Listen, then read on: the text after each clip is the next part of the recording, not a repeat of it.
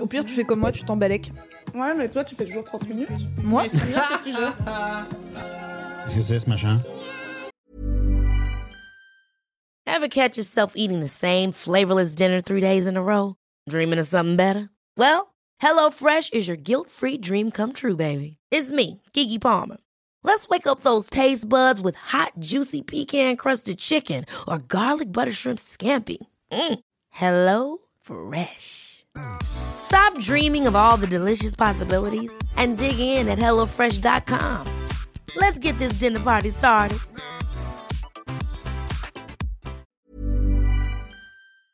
C'est un détecteur de conneries. C'est pour ça. Et maintenant, qu'est-ce qu'on fout Mais dis-tu nos conneries Tu veux que je lui dise d'aller se faire enculer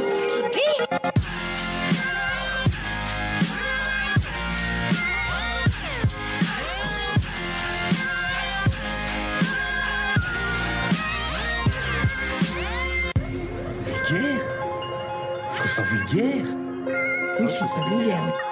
Bonjour et bienvenue pour ce nouvel épisode de Pardon Maman, le podcast de vulgarisation qui traite des petits et des grands sujets pour les rendre les plus vulgaires possibles. Aujourd'hui, avec moi pour vous divertir, j'ai une fine équipe, à commencer par Juan. Oui. Comment vas-tu Ben ça va très très bien. Et d'ailleurs, je vais répondre pour tout le monde. Tout le monde va bien. Va Ah Oui, très très on bien. va très bien. Non. Ok, bon bah je peux présenter quand même. On a aussi Hicham, Salut. ça va. Ça va. On a Camille, Hello euh, comment ça va Bah très très bien, merci.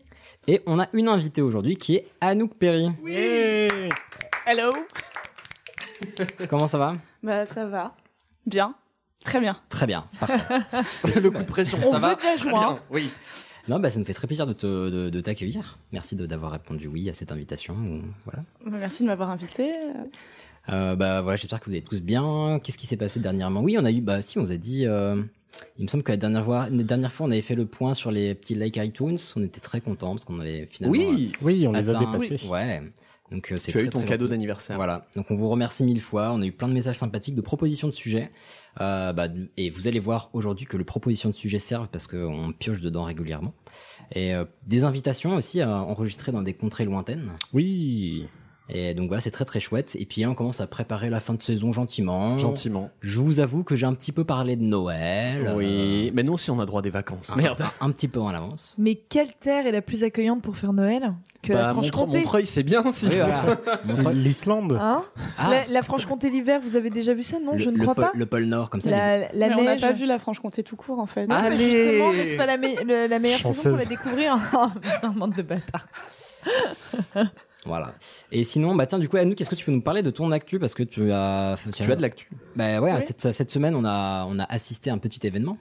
Oui, euh, en fait, je viens de sortir un podcast avec Nouvelles Écoutes, une collaboration qui s'appelle Qui m'a filé la chlamydia, qui est une enquête euh, pour savoir qui m'a filé la chlamydia, où je vais voir des Habile. anciens amants, euh, des anciens amants pour leur dire, hey, Et à Mons. j'ai été et amante et j'ai été positive, tu l'as été aussi, donc euh, d'où est-ce que ça vient en fait entre nous Et en fait, à travers ça, ça permet de, de dresser un peu le portrait de diverses sexualités de notre sec- siècle. Voilà. Un bon Cluedo IST. Ouais. Exactement. Bah, C'était l'un des Très réussi, titres d'ailleurs. L'un des titres. alternatifs. euh, il y Ah oui, c'est avait- vrai. il y avait Cluedo Chlamydia, Ah. il y avait euh, Qui Le marche professeur Olive dans la cuisine avec le Godemiché. Qui m'a refilé la ch'touille. Enfin, Ah il y a bah, plein de avec- choses, hein. Chlamydia Story, histoire de Chlamydia. Et Après, puis, je euh, peux pas m'empêcher de me dire que heureusement que c'était les chlamydia et pas autre chose.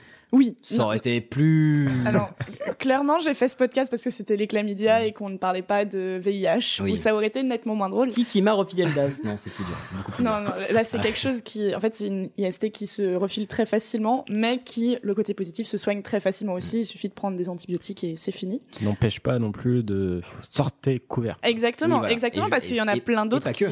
Et pas que couvert, parce que même avec Oui. les capotes, il peut se passer plein d'autres trucs. Bien sûr. Exactement. Écoutez, vous Voilà. le saurez. Donc c'est un format de 5 fois 20 minutes. 20 minutes. Environ. On a C'est été cool. invités pour euh, l'avant-première, on écoutait les deux premiers épisodes, c'était très très chouette, dans un Oui. théâtre, c'était très cosy.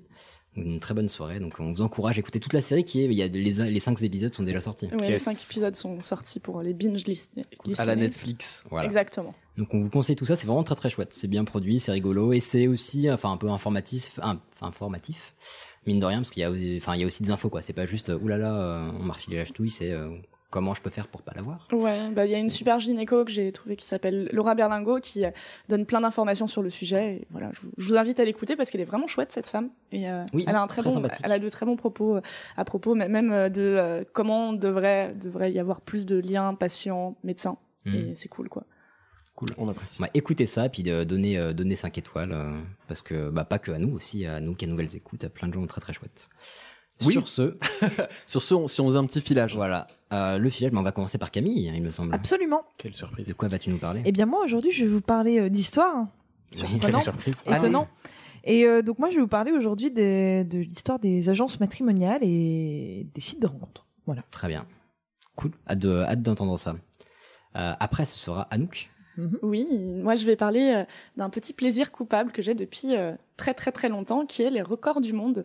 Et comment fait-on pour, euh, pour avoir un record du monde et comment fait-on pour être dans le Guinness euh, World Book des records Super. Cool. Et on va pouvoir peut-être pouvoir lancer nos propres records après. Peut-être. Mhm. Why not C'est c'est assez compliqué, vous le verrez. Mais, mais on est très très fort. Genre, par exemple, sur les, les, les sujets les plus foufous, ils chouchou. Ah, moi, je vais vous parler d'un avion. Un avion qui sera probablement l'avion le plus reconnaissable parmi tous les avions que vous avez vus. Et euh, que c'est c'est le Boeing 747. J'espère que c'est pas un quiz audio. Non, non, non. Merde. c'est- c'est- c'est- c'est- On, on l'appelle le Jumbo Jet, Eh oui, c'est vrai. le jet géant. Ah bah, Je viens déjà d'apprendre un truc, tu vois. Ah, voilà. Putain, c'est fou déjà déjà. Euh, après, ça sera moi, où je vais vous parler de pollution numérique. Mmh. Ah ah, donc mon premier sujet est un peu écologie et euh, quand je l'ai comme bah, euh, je vous en dirai plus tout à l'heure, mais quand je l'ai commencé, je pensais pas. Les tortues qui ont la nuque coincée par les emails. Ah ouais, et- exactement, qui arrivent pas à les digérer, ça me fait mal au cœur, elles ont des spams plein la gorge, ça, ça me fait quelque chose. Et après, ce sera touchant. toi. Oui, bah moi je vais vous parler d'ornithologie parce que c'est euh, ma spécialité, c'est faux. Mm. Euh, un petit quiz en fait, histoire de se détendre. Par contre, Oui. ça, Ah bah, c'est ta De spécialité, vous laisser. les, les quiz. la quiz et la détente. Voilà. Ah, Ah, bah, évidemment. Non, et puis des petites anecdotes sur, euh, sur ces petits oiseaux que, que nous entendrons. Parfait. Bien à vous. Bah, du partons sur le sujet de Camille. Faisons comme ça. Bonjour, bienvenue chez One Free Mariage. C'est la meilleure agence matrimoniale. Et pour le physique, vous préférez quoi Blonde, brune. Bah oui, avec des cheveux quand même. On t'inscrit sur un site de rencontre. I'm sexy and I know it. De Une plus en plus fort. une fois de plus, je remercie Hicham. Merci, pour ce merci. jingle formidable. Euh, alors, donc oui, euh, les agences matrimoniales et les sites de rencontres. Donc, euh, d'après vous, la première agence matrimoniale de quand est-ce qu'elle peut bien dater Ouais. Moyen L'an- Âge. L'an 1000. L'an 1000, non, avant. Moyen Âge. Avant, Enfin, Avant avant. mi- euh, milieu du 18 Ah, C'est- e C'était pas des agences Ah, il devait- il devait y matrimoniales avoir du à, à contexte. proprement parler, mais. Il était à euh, Est-ce Ah, qu'il y avait Peut-être. genre par rapport à une pénurie, par rapport à une guerre ou je sais pas, plein Non, de pas gens du étaient tout. morts. Oui, et après machin, la il a guerre fallu- de 100 ans, ils ont Et il a fait des- fallu. Non, mais peut-être qu'il fallait caler des, caser des personnes avec d'autres personnes pour. euh, je sais pas. Les Romains, ils, étaient- ils étaient Ouais. un peu chauds lapins, quoi. Du Bah, coup, peut-être eux. euh, bah, tout simplement, voilà, euh, à l'époque euh, de l'Antiquité romaine et euh, même dans l'Antiquité grecque, il y avait des, des genres d'entremetteurs qui organisaient des mariages. euh, Voilà, vous aviez une fille à marier, vous saviez pas trop à qui la marier, donc bah, lui, il allait vous trouver selon. euh, Le bon parti. voilà, il allait vous trouver le gendre idéal selon vos critères à vous, et bien entendu, à mon avis, pas selon les critères Voilà. de Demandant votre l'avis, fille. bien hein. sûr, de la Ce que femme. j'allais dire, Est-ce que puisque c'est pas oui, oui. plutôt ce qu'on appellerait le patriarcat plus que l'agence patrimoniale Bah, en fait Oui, si, un peu, mais ce qui va changer, euh, enfin, ce qui différencie euh, la- le, le mariage, entre guillemets, arrangé euh, de l'Antiquité et du Moyen-Âge, c'est que dans l'Antiquité, c'est une personne d'extérieur à la famille qui le fait. À partir du Moyen-Âge, c'est vos parents qui décident, ou votre tuteur légal, qui euh, décide, et encore pas tout à fait parce que le consentement des époux est nécessaire, mais en tout cas, c'est les parents qui mettent leur grain de sel, c'est directement la famille. Ce qui est plutôt curieux parce que le fait de faire appel à une personne extérieure, c'est c'est plus ubérisant que de faire ça euh, en famille. Oui, c'est vrai, mais voilà. Il y avait des experts, hein. ils savaient reconnaître la, la performance. la C'est ça. compétence. Tout à fait. Et donc, euh, le, le, la personne chargée de ça dans l'Antiquité gréco-romaine, euh, c'était une personne de tout à fait euh, reconnue, de respectée, de protégée par la loi. Euh, c'était limite un genre de fonctionnaire en quelque sorte parce que euh, il permettait euh, bah, de fonder des familles et euh, de perpétuer euh, de, de grandes familles et de, de créer plein de bonheur un petit peu partout. Et Voilà. ça avait un nom particulier Eh bien non, je n'ai pas réussi à retrouver. Voilà. Bon, Tout Un simplement. Tinderest. Matrimonius. Voilà, euh, le- exactement, le matrimonius matrimonios. Voilà. Matrimonium. Euh, il va toujours y avoir des, des espèces d'entremetteurs euh, au Moyen Âge et à l'époque euh, moderne. Donc l'époque moderne, j'entends jusqu'à la Révolution française, mais c'est pas très très bien vu par l'Église. Donc euh, en général, on n'y passe pas vraiment. Et c'est les parents en fait qui s'arrangent entre eux. Euh, un mariage en général, ça s'arrange en 25 secondes. C'est deux paires de famille, euh, une bouteille de vin, euh, trois échanges de jambon et de tapis et euh, et, euh, et on s'arrange. Mais en tout cas, ça peut se décider très très vite, comme ça peut se décider dans certains cas de mariage princier dès la naissance. Ah putain, mais Et comme Eh oui, dans, quand tu euh, auras un La Belle au fils, Bois Dormant. tu le marieras avec. ah, ma- euh, avec ma fille qui ouais. vient de naître. Ah, ta femme est enceinte, bon bah si c'est un Même garçon, avant la on les conception, j'imagine. Il devait y avoir des conceptions dans le but de fonder une. euh, Alors ça, je- jusque-là, je sais pas, mais euh, je crois que c'est pour le cas de d'Anne d'Autriche et de Louis XIII, donc ils sont les parents de Louis XIV. Eux, euh, le, le mariage était arrangé depuis la naissance, depuis qu'ils sont tout petits, ils savaient qu'ils allaient se marier euh, parce qu'ils sont nés sensiblement à, à la même période. Enfin, ils ont quelques mois d'écart et euh, Faire. voilà. Et d- là, c'était même terrible parce que c'était un double mariage dans le sens où les parents euh, ont également arrangé le mariage entre le- leurs frères et sœurs. C'est-à-dire que Ouais, euh, euh, respectivement. voilà. Oui, Ok. oui. Oui, bah, oui, dans oui, le oui, film- non mais respectivement. Dans le feeling, Donc, c'est euh, comme quand tes parents vont voir leurs amis et qui disent Oh, regarde comme ils s'entendent bien les deux, oh, ils pourraient se marier. Bah voilà, c'était c'était un petit peu ça. Puis bah, au final, ça a fait des. Enfin, je pense que ils se sont mariés du coup à 13 ans. Ils savaient depuis 13 ans qu'ils allaient devoir se 13 marier. ans Ouais. Et euh, ils ont consommé leur nuit de noces à 13 ans. Et Ah. on s'étonne que euh, ils Mais aient mis au moins- 20 ans à avoir une vie sexuelle à un peu près normale. Mais Moi, au je moins, trouve ça c'était pas, pas sa étonnant du tout. cousine. Mais comment Faut on voir le connaît, bon la... côté. comment on connaît la vie sexuelle de ces gens Mais parce que tout est relaté, c'est-à-dire qu'à chaque fois que le roi, la reine, n'importe qui couche, et C'était bah, c'est- observé. ils- ils- bah oui, ils sont pas tout seuls. Donc c'est relaté par euh, les médecins de la cour, euh, par les dames de compagnie, euh, surtout La quand il n'y a pas belle-mère. encore d'héritier. Tout le monde se tourne en fait vers euh, vers le lit euh, le lit royal euh, parce que on a l'espoir que euh, C'était le pestacle. là. Ah. voilà. Mais est-ce qu'il y a le médecin qui mate Non, mais il y avait Pornoum Ah. à l'époque. non euh, ils matent pas mais euh, mais en tout cas t'as euh, t'as euh, Il y a un petit de œil la de bœuf, présence t'as de la présence euh, dans la porte de l'antichambre assurément et puis bah le matin on demande cash en fait surtout au roi Alors, et, euh, et le roi mon lui petit dit ah bah cette nuit trois fois, j'ai pas été très bon, hein, voilà. Mais euh, l'enfer. mais voilà, on- il y avait une communication là-dessus euh, qui qui était tabou, hein, même pour l'époque, mais là qui n'était pas tabou parce qu'il s'agissait d'un couple royal. Donc il faut lancer un héritier Mhm. en route et donc il y a plus de tabou, il faut juste un putain de bébé, voilà. Et tant pis pour ta vie intime. Bref, la toute euh, première vraie agence matrimoniale, c'est-à-dire une entreprise fondée dans ce but-là, qui fonctionne comme une agence matrimoniale d'aujourd'hui, elle est fondée en 1825.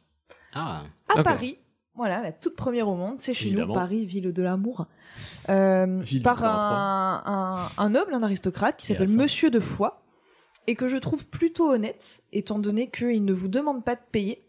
Euh, il se rémunère, en prenant le En- premier enfant. non, en prélevant 5 à 10% de la dot si le mariage a eu lieu. J'ai pas. Ok. Ah, bah, c'était le premier argent en fait. Donc euh, oui. Mais, euh, mais du coup, 'fin, c'est c'est plutôt honnête, c'est-à-dire tu payes que si tu te maries, quoi. Hmm. Hmm. Donc euh, jackpot. Voilà. Un agent. Impuniment. Un agent matrimonial, littéralement. Ah bah au sens Il propre prend- du il terme. prend 10% si Exactement. le contrat est signé. quoi. Exactement. Et, euh, et donc ça a plutôt bien fonctionné. On est en 1825 et euh, à la fin du 19e siècle, à Paris, on compte 150 agences de ce type-là. Putain. Ouais. C'est allé très vite. C'est allé plutôt vite. Ah À la fin du. Du 19e siècle, oui. donc 70 ans plus tard. Putain, donc pas mal. euh, ouais, ça c'est ça Ah, Bah, s'est c'est vraiment les, super les bien, euh, shops de cigarettes électroniques de l'époque, quoi. C'est ça. Hmm. Et, euh, et là, du coup, les agences matrimoniales, euh, eh bien, elles remplacent à nouveau euh, les parents. Les parents mettent un petit peu moins leur nez euh, dans le mariage euh, des enfants. Pour les filles, un petit peu. euh, pour les garçons, euh, en général, ils sont vachement plus libres, euh, en tout cas les garçons de bonne famille, d'épouser un petit peu qui ils veulent Des pousaillés. De l'or. d'épousailler, de, de, de convoler en, en juste noces. Voilà. Euh, les sites de rencontres vont connaître une certaine popularité jusqu'au début du XXe siècle. Euh, Il y en a toujours aujourd'hui, hein, des sites de rencontres, on reviendra rapidement là-dessus, mais au début du XXe siècle, il y a quelque chose qui détrône totalement les sites de rencontres. Est-ce que vous avez une idée de ce que ça peut être Euh, Les balles. Ah. L'été dansant. Euh, les guinguettes, j'imagine que c'est pareil.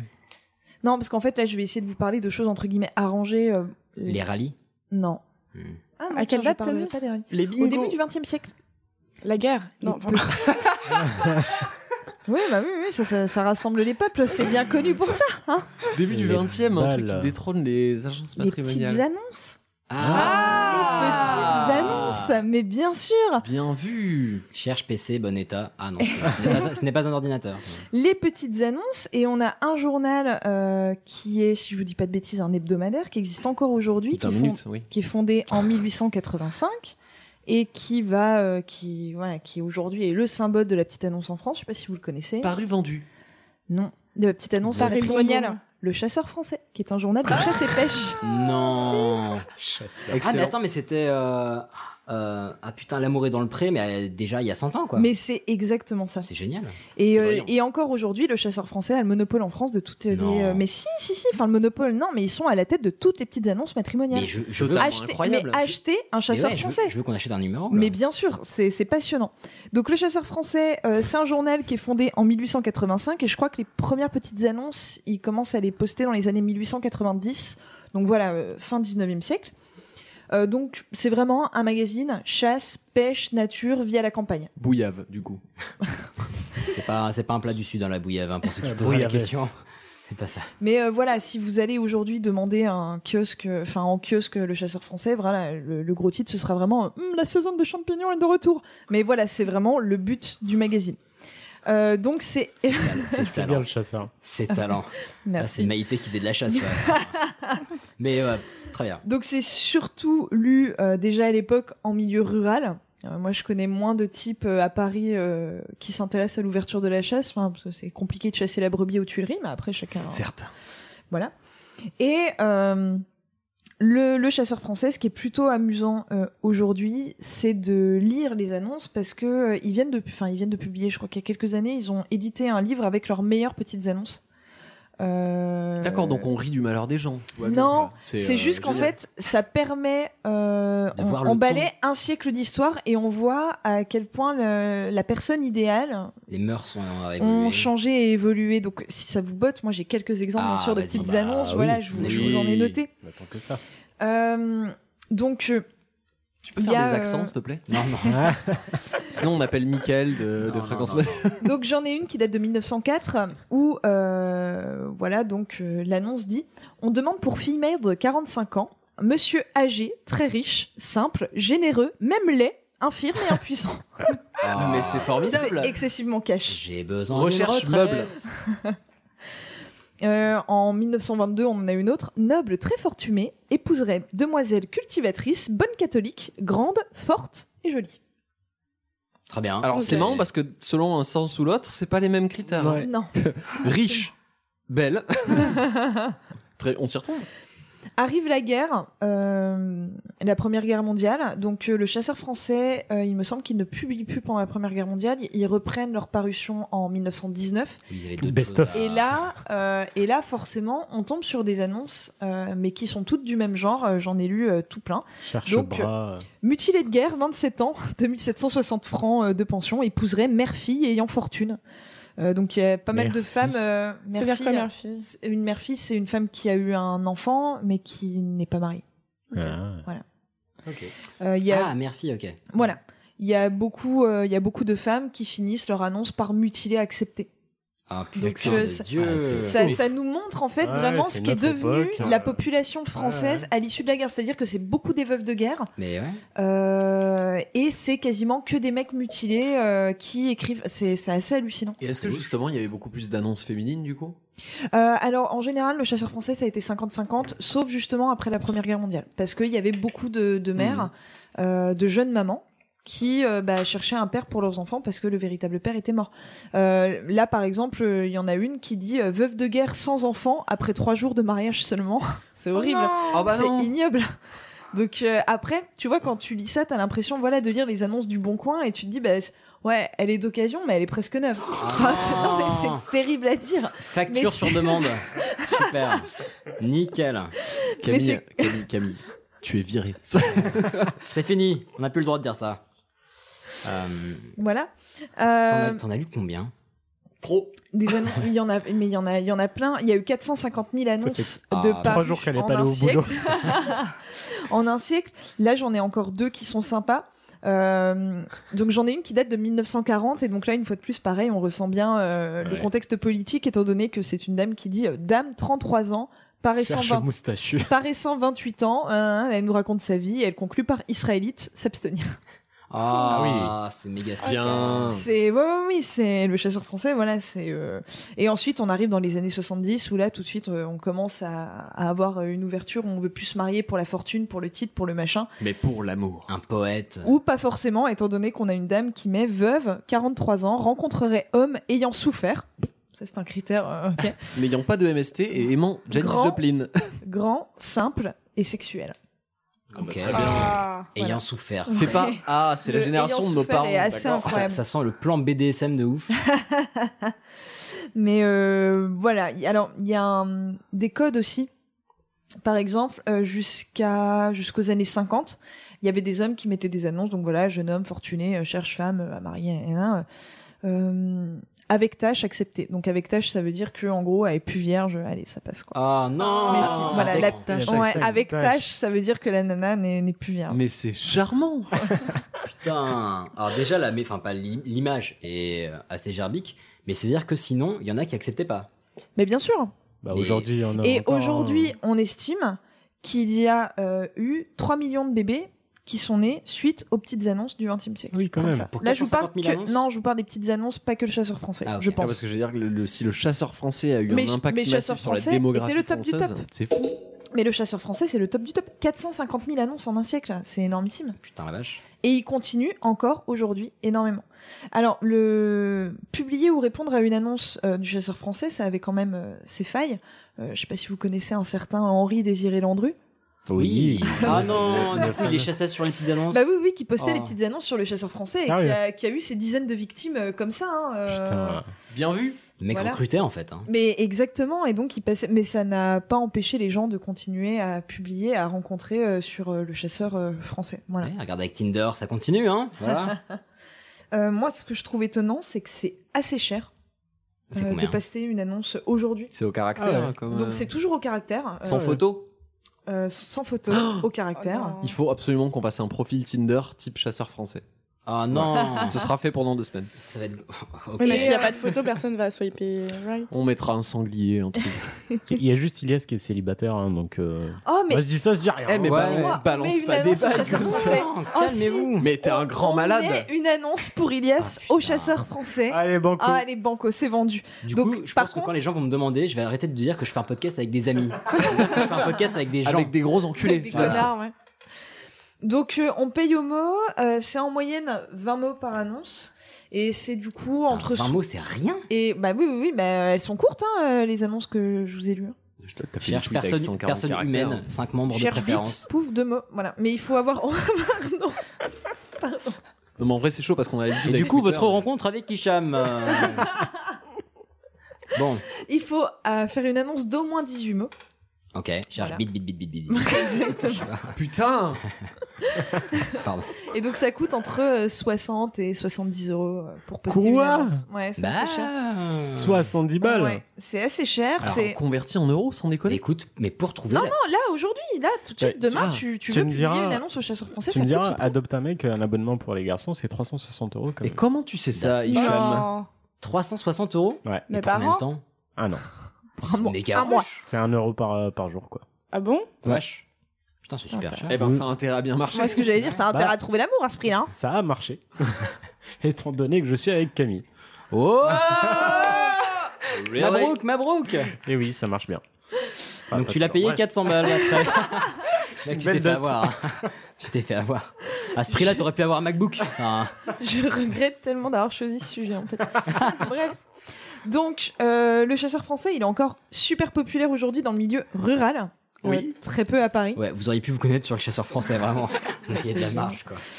Euh, et donc en fait, bah, c'est c'est assez simple. On publie une annonce, l'annonce a un numéro de référence, et si les gens veulent répondre, ils écrivent une lettre au chasseur français avec le numéro de Cher référence. ref Et, euh, 4772. et le chasseur français vous renvoie euh, les. Mais, mais c'est la- l'amour est Les dans le pré, quoi.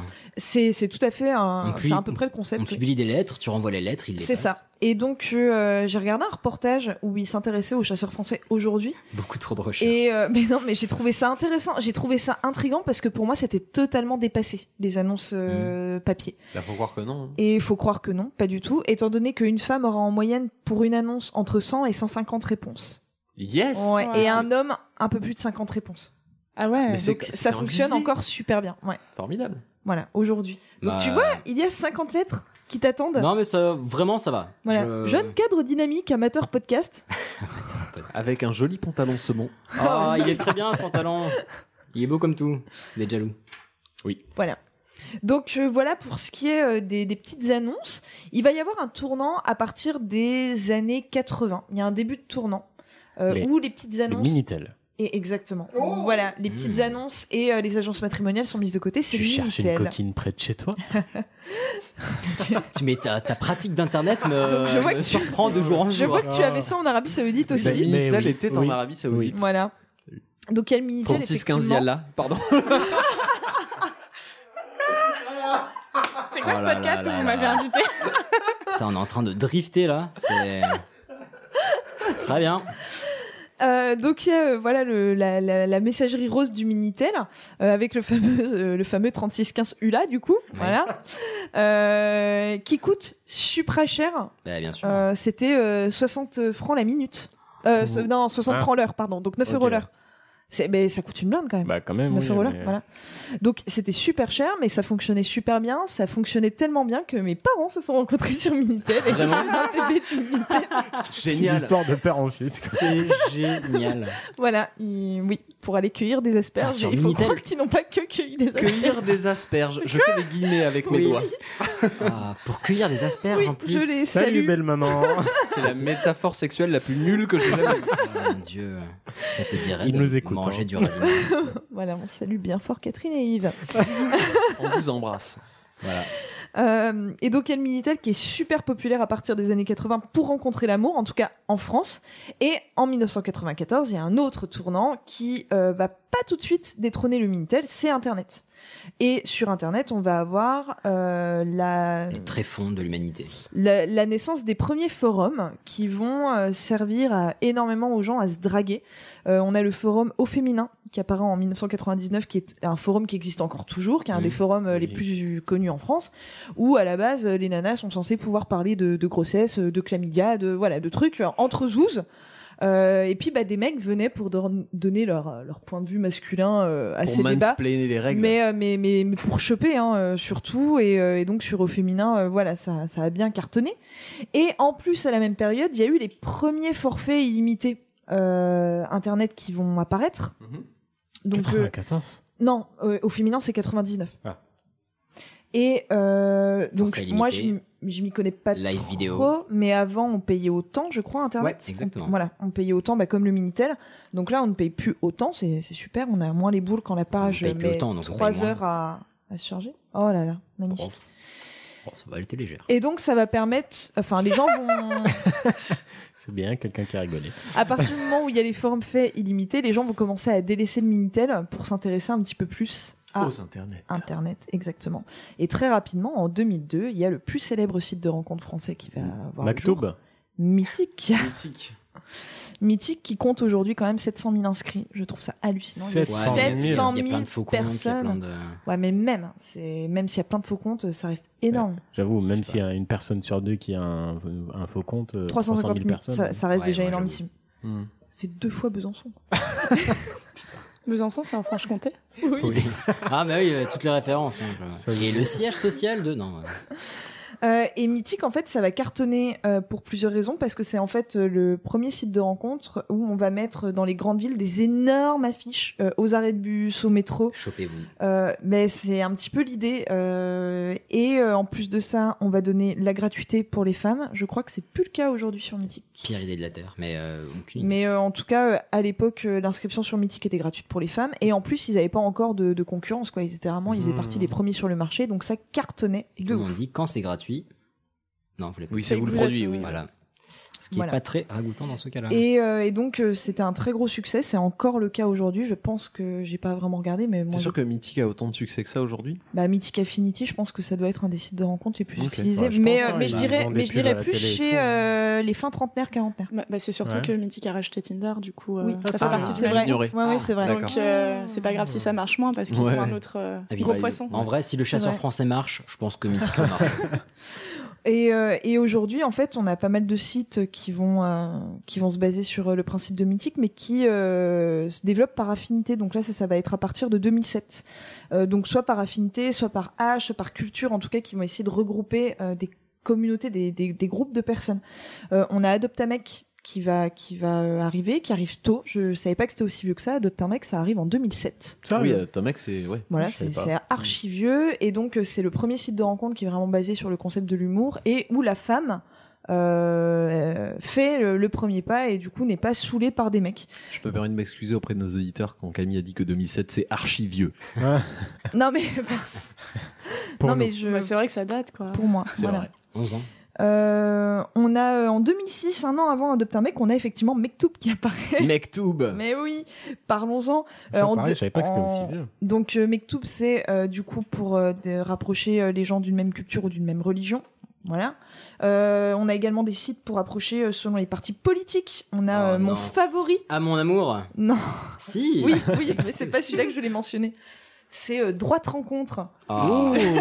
Sympa. Voilà, créé en 2009. Donc c'est là-dessus qu'Hicham et moi nous nous sommes rencontrés en Oui. réalité. Cherche belle gauloise. euh, Cherche Sarrazin. On a également euh, Théotokos qui est euh, numéro un sur les rencontres entre chrétiens. Et enfin, et là je pense qu'on peut te créer un compte là-dessus, Calmez, calmez-vous là. Tag Me A Date euh, qui est euh, spécialisé pour les amateurs de catch. Voilà. Ok. Royal. Exact. Oui, bien sûr. Euh, Oui, j'ai le souvenir d'avoir dirigé un casting pour une pub absolument horrible sur un site de rencontre pour les personnes riches. Ah Sérieux Oh oui, bah, Ah là là. c'est. Mais il y a aussi un truc pour les Attractive cadres. World. Adopte une Ah, mais Anglaise. c'est Un truc Attractive comme ça, World, ouais. ouais, qui est pour les cadres, je Ou en crois. fait, quand tu veux t'inscrire dessus, enfin, en gros, Tu- tu dois te faire tu mets tes valider trois par les gens dernières qui fiches sont de déjà paye. dessus. Il y a de la Exactement, cooptation ouais, et tu, t'as un- tu t'as dois un mettre ton genre de salaire jury, en kilo, euh. en kilo Ouais. euros. J'imagine. Bah après, quand t'es Merci une de femme, ça joindre les passe. trois Tu dernières peux fiches de être moins paye. riche en tant que femme. Mais c'est- je te jure que c'est quasiment ça. Ouais, euh, Est-ce que c'est vous assez avez des hallucinant. garants Parce que, en fait, tu peux y aller si t'es riche, enfin, si t'es pas riche, mais extrêmement beau ou belle. Ouais, mais- Ouais. Ah, putain de Dieu, au secours. Bah, c'est entre gens attirants, quoi. Ouais, bah euh, très bien que- qu'ils fassent euh, leur vie. Et, euh, et aujourd'hui, euh, il y a euh, carrément les applis de rencontre avec la géologue, etc. Donc notamment Tinder, euh, Grinder, enfin voilà, il y a plein de trucs. Et au final, il y Vous aurait... Ah, vous êtes rencontrés avec qui Non, ça marche pas. Là, ça fonctionne pas. Euh, et aujourd'hui, ça pareil, ça m'a surpris, mais en France, il y a 2000 sites de rencontres actifs. Un peu Oh, plus de 2000. sites. Ouais, je trouve ça énorme. Ah, c'est énorme, 2000. 2000, c'est énorme. Bah, en fait, il y a de plus en plus de sites de rencontres très très spécifiques par rapport à des hobbies, des trucs comme ça. Bah, Il y en a donc même c'est pas avec tellement sur, basé étonnant. sur l'adultère, sur. euh, Ouais, Oui, euh, c'est vrai. c'est euh, Glidden, c'est Ouais. ça, je ouais, crois. c'est Glidden, ouais, exactement. Vous les trompez. Merde, gars. j'ai- je me rends compte que j'ai dit ouais de façon un petit peu trop. euh, Ouais, ouais, ouais. Tu n'es pas responsable du fait qu'il y avait des 4 par 3 dans le métro pendant 6 mois pour euh, Oui, Glidden voilà. Mais c'est ce tromper que je- votre conjoint. C'est ce que j'allais dire. Il y avait des énormes affiches dans le métro que je Absolument. trouvais absolument. euh, Oh, ça m'a révolté Bah non, mais un, Intéressante. un peu malsaine. Oui, clairement. Ouais. Voilà. Après, chacun son truc. Bah, il y mais- avait- Exactement. Il y avait des pubs à la télé aussi. Mm. Hmm. Enfin, moi, à l'époque, je bossais à la télé et, et je mettais les pubs à l'antenne et chacun avait eu des pubs pour euh, Glidden. et euh, justement, il y avait eu un gros débat en interne, genre est-ce qu'on est censé autoriser ça ou pas, Hmm. Mm. sachant que c'était de la thune. Mmh. Mais mal. Mais bon, c'était de la thune, donc on a dit. Et, euh, et du coup, j'avais envie de terminer sur euh, quelque chose, euh, moi que je. Mon compte j'ai- Glidden. J'ai toujours trouvé un petit peu. euh, un peu old school, alors que c'est pas. Un peu quoi Old school. Ouais. Je. Old school, hein, ça va. Ça fait euh, 8 ans que je la reprends. Je sais, mais je sais pas pourquoi. C'est, je pense que c'est Madame Vivonne, ma prof de quatrième, qui le Bref, prononçait mal et ça donc, la détend. Oui, oui, voilà. Et donc, euh, euh, les speed dating, Oui. moi, c'est le truc qui ne m'a Ah, J'ai jamais, jamais fait. branché. Ah J'ai si, jamais moi, fait ça- J'ai ça- jamais ça, osé. Ça m'aurait bien intéressé, moi. J'ai jamais Ouais. osé. Ça peut être drôle. Venez, on s'inscrit pour déconner. Oui. Pardon, maman. Mais vous êtes horrible parce qu'il y a des gens qui veulent vraiment chercher l'amour, ils vont se retrouver face à vous, qui sont en mode Ah, quelle, quelle blague, tu vois. Mais non, quasi Mais laissez-moi Mais tranquille. Qu'est-ce que euh, tu penses C'est même de la pas pour France l'humour, quand t'es- c'est vraiment que je trouve que le concept est hyper euh, intéressant. Bah oui, Mais carrément. et la naissance du speed dating est assez halluci- enfin, hallucinante. Moi, je l'ai trouvée très marrante. Euh, donc, le premier speed dating, il a eu lieu en 1998 à Los Angeles, Suite à dans la un coupe- suite à café la Coupe euh, du de Monde. Beverly Hills. Et non, en fait, ça a été euh, créé, le concept a été créé par le rabbin euh, Yaakov Deyou pour organiser des rencontres entre juifs, en Ah, fait, pour organiser Sérieux des, des mariages. D'accord. euh, La vache. donc On c'est n'a pas le temps, faut enchaîner. Speed bar mitzvah. speed bar mitzvah. À la fin, vous Mais, cassez euh, un verre en sortant et c'est parti. là. Mais l'idée, voilà, c'était que plein de juifs puissent se rencontrer rapidement euh, entre eux pour favoriser le mariage euh, de, de- au sein d'une Communautaire, même, ouais. euh, d'une même communauté. Hum, ouais. C'est marrant. Donc c'est- c'est- j'ai trouvé ça plutôt drôle et ça arrive en France super rapidement, étant donné que ça arrive en France moins d'un an plus tard. Euh, et apparemment, c'est quelque chose qui fonctionne bien. Euh, moi, j'ai l'impression que c'est plus un truc qui est pas nécessairement adressé à notre génération, mais je peux tout à fait me tromper parce que je n'y suis jamais allée. Mais moi, j'imagine plus des Bah, je pense que le 50 fait qu'on personne, enfin, moi je suis jamais allé, toi non plus. Moi non Enfin, je, je- je suppose que le fait qu'on n'y soit pas allé fait que non, ça Peut-être que- s'adresse pas à notre Ouais, génération. voilà. pas là, Moi, c'est je, bien. je pense que c'est plus pour des cinquantenaires, mais euh, mais pourquoi Bah, pas Après, c'est l'entre-deux entre Mythique et Tinder, quoi. Tinder, tu swipes en une seconde. euh, Mythique, tu passes Ouais. 4 ans à regarder le profil. Oui, oui. Là, c'est 7 minutes. Ouais, Bon, c'est ça. un petit entre-deux. Certes. Bon, je- tu vas ce pas n'est- baiser sur la table. euh, Enfin. Merci, Hicham. Bah, tu, si, tu peux, mais pas, pas dans Ah le oui. bar, quoi. T'attends Voilà, t'attends c'est- de c'est ce rentrer que chez je dis. toi. C'est gênant. Oui. Je crois que c'est le, le resto de dans le noir. Je me trompe peut-être qui organisait des speed dating. Sérieux Non. Ouais. Si, il me semble. Dans le noir Ouais. Et Il le me ré- semble qu'il y avait, Ah, ou en tout Châtelet, cas, ou alors une, une agence qui était passée, enfin qui avait organisé un speed dating chez eux, mais en tout cas, il me semble qu'il y avait eu euh, Mmh. Ah, c'est une période intéressant. où ils faisaient des speed dating Le euh, resto, dans le sûrement noir. eu un event. de Le ce resto genre. est très chouette, d'ailleurs, je vous le conseille. Mais ça doit être tellement décevant. Magnifique T'es obligé de finir conclusion. conclusion parfaite. bah, décevant, écoute. Peut-être, ça peut, ça peut, comment dire. euh, Ça dépend, ça ça, dépasse. ça peut faire jouer euh, l'imagination.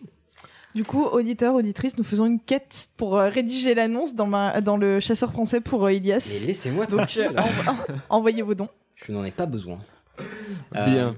Ah bah, du coup, je, alors, ça me fait penser que quand je, quand je t'ai présenté tout à l'heure, Anouk, vu qu'on va passer à ton sujet, j'ai oublié de dire que tu fais- faisais aussi tes propres podcasts. Ah oui, Oui, oui, oui. Disons-le. Ah, vite. Oui, euh, je fais des podcasts. euh, Enfin, vite, non, mais vas-y. Voilà, euh, ça s'appelle Anouk Perry Podcast. Vous pouvez les trouver sur toutes les applications de podcast et je parle de plein de choses. Et parmi mes plus gros succès, j'ai un documentaire sur les gangbangs euh, que- dont beaucoup de gens dont parlent, le nom est formidable. qui s'appelle La délicatesse des gangbangs. J'ai un- C'est pour ça que j'ai cliqué. Perso. J'ai j'ai aussi un, un petit euh, reportage un peu plus déconne sur euh, ça fait quoi de s'appeler Kevin et s- spoiler alerte c'est la merde. Euh, Les j'ai- deux sont très, très et cool, hein. J'ai j'ai un Je vais le truc un relayer, peu celui-là. plus, euh, je sais pas, journal au quotidien de euh, s- comment ça fait de, de se lancer dans le podcast. Ça s'appelle l'oreille est très interne. bien aussi. Et j'ai une petite série où des gens racontent des histoires de malaise qui s'appelle Awkward. Et après j'ai des témoignages, j'ai des voilà, j'ai divers trucs et euh, Il y a de quoi faire. quoi. Très bientôt, je vais avoir une enquête paranormale. Et, et je dois avouer que je me chie dessus parce que moi aussi, je vais aller dans la maison hantée avec mon enregistreur. Ah, Ça me plaît. Cool. et j'ai très bien. très très peur. C'est cool. d'enregistrer des fantômes. Ouais, donc on vous conseille d'écouter ces podcasts, c'est Anouk Perry Podcast, et c'est très très cool. Yes. Voilà. Et en parlant d'Anouk Perry, est-ce que ce serait pas le tour De Anouk d'Anouk Perry. Perry Félix, tu viens manger avec moi Pourquoi il s'arrête pas T'es un jour, enfin, t'es un jour, ça fait presque un mois, bah, un mois, c'est long.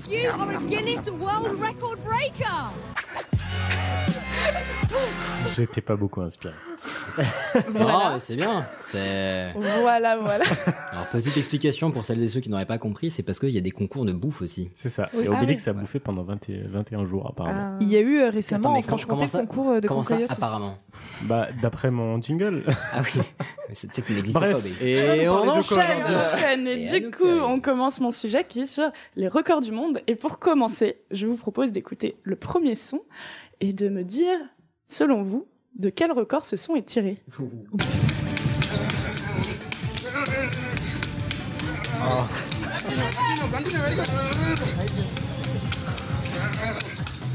J'ai une petite idée. non, mais le bruit est trop fort pour euh, ce que je pense. Ça peut être que plein de Est-ce que- choses. Ça peut être un concours de pétage d'œufs sur une table, ça peut être plein de Non, trucs. moi je pense qu'il casse quelque chose avec une partie de son corps. Alors soit ça, Et Ah, il le soit casse très très vite. soit il se prend des des claques avec une raquette dans la tête. Oui, aussi c'est Genre vrai. Clac clac clac clac clac. Alors pas forcément Soyons- dans la tête du coup, mais Soyons en direct. Est-ce qu'il y a une bite dans l'histoire Soyons Non. indirect, tu dis Oui, c'est- C'est bien, Non, c'était bien soyons détourné comme question. direct. Moi Ok, j'aimerais pas de bien bite. euh, casser Mais des effectivement, noix, euh, quelque eh, chose. Oui, un cassage mais de avec, doigts avec quoi Mais avec une partie de son corps. Oui, mais quelle partie bah, une Avec- avec partie les qui peut fesses. taper très vite. Ah, Avec les fesses Non. Avec le front Oui Oh putain, Oh la ça va vache. super vite Quelle turbo migraine Attends, Eh excuse- oui. excuse-moi, une seconde. Ça a l'air d'être un indien. Ah, d'où le Et je vous invite vraiment à regarder la vidéo parce qu'après on voit le mec avec son front tout rouge Mais il qui casse pleure quoi à moitié. Donc alors en gros c'est le record du monde du plus grand nombre de noix cassées Ah, mais avec je l'ai sa vu, en tête plus, en, cette moins d'une vidéo. minute. Des noix Alors Mais euh, en plus, alors, petit détail, mais il doit avoir un coup super musclé pour faire les allers-retours. Mais à chaque oui. seconde. eh ben il en a cassé 217 en une minute, ce qui est une belle performance malgré le côté un peu rigolo. Mais il est mort On n'a pas dit s'il était intelligent ou pas. tu vois. et du coup, oui, Hicham, tu avais raison, c'est un Indien qui s'appelle Navin Kumar et qui a réalisé ce euh, record assez récemment, récemment en 2018. D'accord. Donc, euh, des records du monde sont à réaliser Bravo à lui. tout le Oui. temps. Bravo à lui, Mazel félicitations. Et euh, je pensais que ça faisait une bonne intro parce que moi, Oui. Ah, personnellement, Absolument On est bien dedans. Non, personnellement, j'ai toujours euh, été super fan du Guinness Book des records, qui est le livre qui recense un peu tous les records du monde. Et c'était vraiment ce qui me fascinait à tous les Noëls quand j'étais petite. Je demandais d'avoir le livre. Euh, c'était vraiment, et je les connaissais par cœur. J'étais un peu euh, la connasse qui en classe, dès que la maîtresse disait quelque chose, je disais, et, saviez-vous, il y a un mec ah, bah, tu... qui a réussi à étendre ses bras. Pour... tu devais être invité à toutes les soirées, j'imagine. J'avais, j'avais quelques amis. Ça va mieux depuis. Mais pardon, vas-y. oui, ça va. Non, non, mais tu vois, en fait, il y a des gens qui ont des passions dinosaures. Moi, j'avais euh, passion euh, Guinness des records. Ça se tient. Donc, euh, moi, je suis née en 93 et euh, je pense que les gens de ma génération s'en souviennent. Entre 99 et 2002, il y avait une émission à la télé où des ouais, gens réalisaient des exact, records. Ça, ouais, s'appelait ouais. l'émission de tous les records et je t'ai laissé un extrait où on peut entendre ce ah, qu'on pouvait y voir. J'en suis ravi. C'est l'extrait numéro 2. Dans quelles conditions cette tentative de record du monde va se dérouler la réponse en images avec tous les détails. Regardez. Mmh. Pour ce record du monde, Jean-Pierre Franqui va s'allonger sur cette planche à clous. Ensuite, nous allons lui disposer sur le corps une planche de 8,2 kg sur laquelle nous allons empiler 6 sacs de ciment de 50 kg chacun. Le poids total sera donc de 308 kg 200. Sous le contrôle du docteur Molinier, Jean-Pierre Franqui va ensuite tenter de supporter ce poids le plus longtemps possible. Jean-Pierre Francky. Jean-Pierre Francky. Jean ouais. Putain, mais c'est, c'est, c'est horrible. C'est le nom de mon prochain gosse, oui. hein. Et du coup. Quand ça, prochain Tu les fais en rafale Surprise Non, mais cet extrait m'a fait beaucoup rire. Donc, en fait, Jean-Pierre Francky, pour euh, visualiser, c'est une sorte de gros, grand chauve avec des lunettes de soleil qui est en mode méditation et qui médite pendant trois minutes avant de commencer à faire le truc, qui va donc vraiment s'allonger sur une planche où il y a des clous. Donc, il s'allonge sur des clous euh, oh sur bah, le, vers bah, le dos, vers déjà, le... et on lui met 350 kilos sur le corps. Oh. Et ça dure une minute 36, comme ça ce qui est beaucoup trop long et vraiment euh, vraiment effrayant à voir. Et euh, ce qui est le plus ignoble, c'est pour ça que je vous invite à regarder la vidéo, c'est qu'après il y a un gros zoom sur son dos où la peau est enfoncée mais pas trouée. Eh, hey, pas mal. Mais qui a du cuir quoi. Et exactement, et c'est super fascinant. Et moi, quand j'étais petite, je regardais ça, j'étais en mode waouh, fascinant. Moi aussi, j'ai envie de réaliser des records du monde. Mais alors, avant tout ça, je vous propose de faire un, une petite uh, review de d'où ça vient, ce mmh. Guinness ah. Book des records. Allons-y. L'an 1000. Qui est ce monsieur Guinness Alors, euh, voilà. Si c'est un monsieur. Alors, au tout début, non, c'est pas un monsieur. Voilà. Au tout début, ce qui s'est passé, c'est voilà. que ça commence dans les années 50. Quand, en gros, un type euh, qui bosse pour la marque Guinness part à la chasse et voit un oiseau qui vole très très vite dans le ciel. Et le soir... il y a, c'est l'histoire vraie. C'est l'histoire qui est racontée sur le site officiel. Oui, il voit cet oiseau qui vole super vite dans le ciel le soir. Il va dans un pub et il dit à ses copains J'ai vu l'oiseau qui vole le plus vite d'Europe. Bon, arrête, Michel, t'es bourré. Exactement. Et là commence un débat où les gens disent Mais non, voyons, ce n'est pas celui-ci. Et le mec dit Mais si, c'est celui-ci. Et à partir de là, lui vient cette idée Et si on faisait un livre qui recensait tous les faits les plus extraordinaires de la planète Terre oh. Quel prince et voilà. Et c'est comme ça qu'en 54, il décide donc pour faire la promo des bars Guinness de rédiger ce, ce fascicule, ce bouquin, euh, qui est écrit par des jumeaux pendant 13 semaines et demie, qui ont travaillé, soi-disant, pendant 90 heures par semaine dessus. Parce qu'à l'époque, il n'y avait pas Google, donc il euh, fallait vraiment faire des recherches. Bah oui. Et ah en gros, c'était l'idée, c'était de faire un livre qui donnerait les réponses euh, à ce genre de débat qu'on peut avoir dans des bars. Donc, euh, ah, euh, l'idée est pas mal. L'idée donc, est pas mal. Arrêtez de vous Question, battre. réponse qu'on ne se pose jamais. Voilà. ça. Et euh, depuis tous les ans, il y a une nouvelle édition de ce Guinness euh, Book des records. Et euh, il faut savoir que ce livre lui-même détient un record. C'est le record de la meilleure vente de livres sous le même label. Enfin, je sais pas comment on peut ouais, traduire non, ça exactement. Collection. Ouais. Meilleure collection. Euh, Devant les chars de poule. Devant... il faut savoir que euh, du coup, ça existe depuis 62 ans. C'est publié dans plus de 100 pays en 23 langues différentes. Donc moi, quand j'étais petite, je me croyais originale à kiffer ça, mais en fait, clairement pas. Et moi, je pensais pas que ça se vendait autant, surtout parce que c'est un énorme pavé, c'est un truc bah, que pour moi tu consultes à la bibliothèque. Alors, pour te donner un chiffre, en 2017, euh, il s'est vendu 3 millions d'exemplaires euh, de l'édition 2017. Déjà, vu que toi, tu l'achetais tous les ans déjà, ça joue. ça fait un déjà. Voilà, et euh, il faut savoir que c'est maintenant, c'est vraiment devenir une grosse entreprise qui a des bureaux notamment aux, aux États-Unis, au Japon, au Royaume-Uni, il y en a dans le monde entier. Il y a plusieurs centaines de personnes qui travaillent pour ça. Donc c'est euh, ça, ça, semble être une blague, mais en fait c'est un serious business. Quoi. Est-ce qu'on sait si c'est toujours lié à l'entreprise Guinness euh, Non, maintenant c'est, euh, c'est autonome. D'accord. Je confonds. c'est à vérifier, mais pour moi, c'est plus directement lié. On sait que c'est lié à la base, mais vu que ça a été créé un peu en parallèle, bon, Hmm. Mm. ça a gardé le nom. et Voilà. Donc maintenant, comme je disais, ça a évolué avec son temps. C'était un livre, il y a eu l'émission télé, il y a eu la page Facebook, maintenant qui a 15 millions de fans, qui est mon petit plaisir coupable parce que Ah. tu as régulièrement des petites vidéos d'une minute à base de. euh, Il du- a battu. euh, non, mais alors, par exemple, euh, l'un Il de a ceux battu qui le m'a record, fait le le gars. plus rire, c'est l'homme qui enfile le plus de slip en 30 secondes. je, je me souviens de l'avoir vu étant gamin à la télé avec euh, Stéphane Collaro, je sais pas qui là, avec un mec qui saute dans son propre slip. Exactement.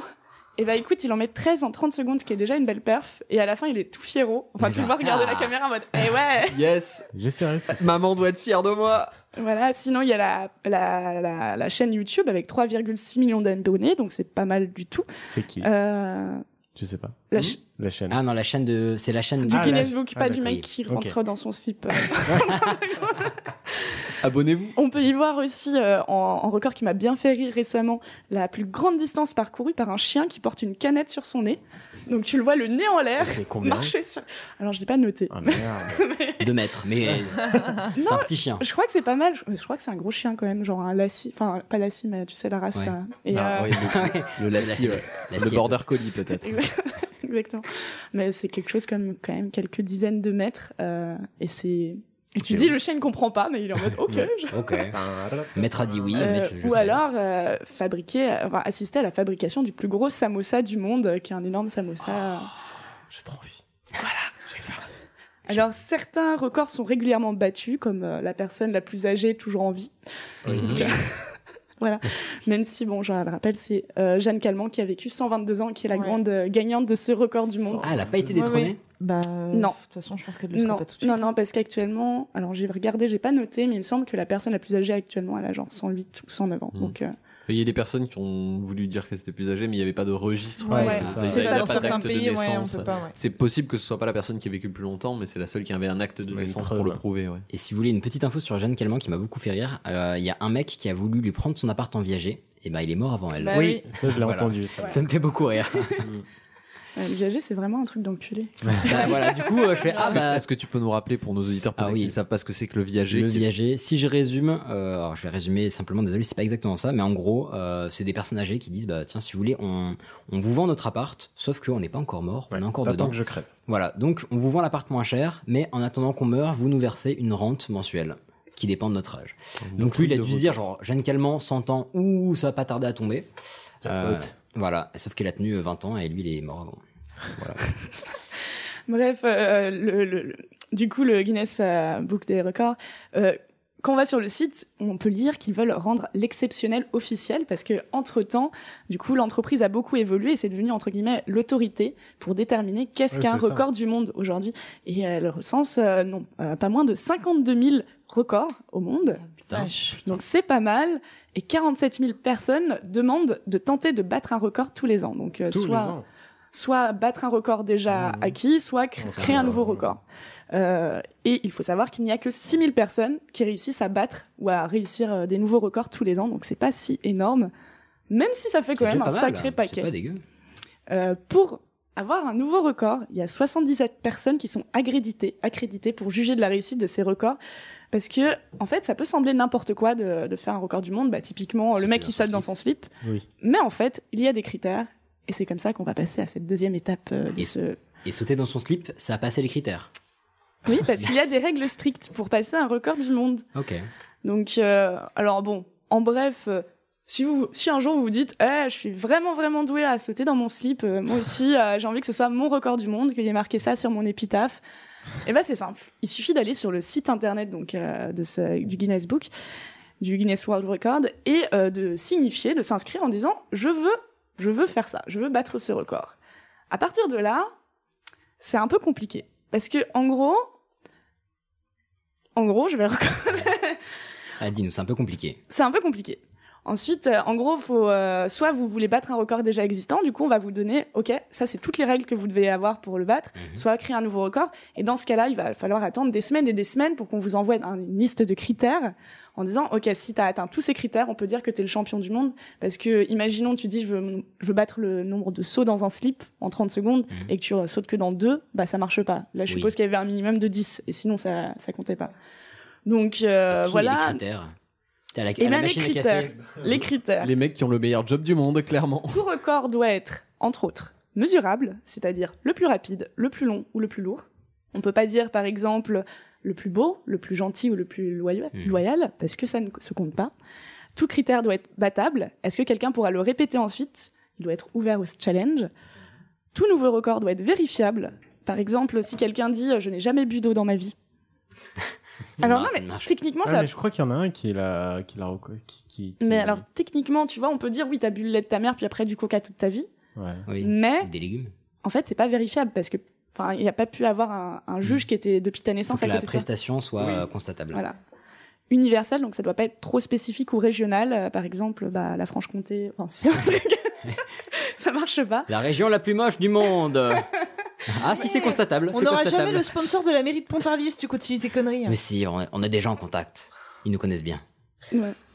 Donc, comme je disais, quand vous envoyez votre record au site, euh, il faut attendre, euh, même, même une fois qu'on vous a envoyé les critères, il faut qu'ils se fassent vérifier. Et euh, alors là, ça peut prendre beaucoup de temps, au moins jusqu'à 12 semaines quand on, on utilise la, la version entre guillemets gratuite.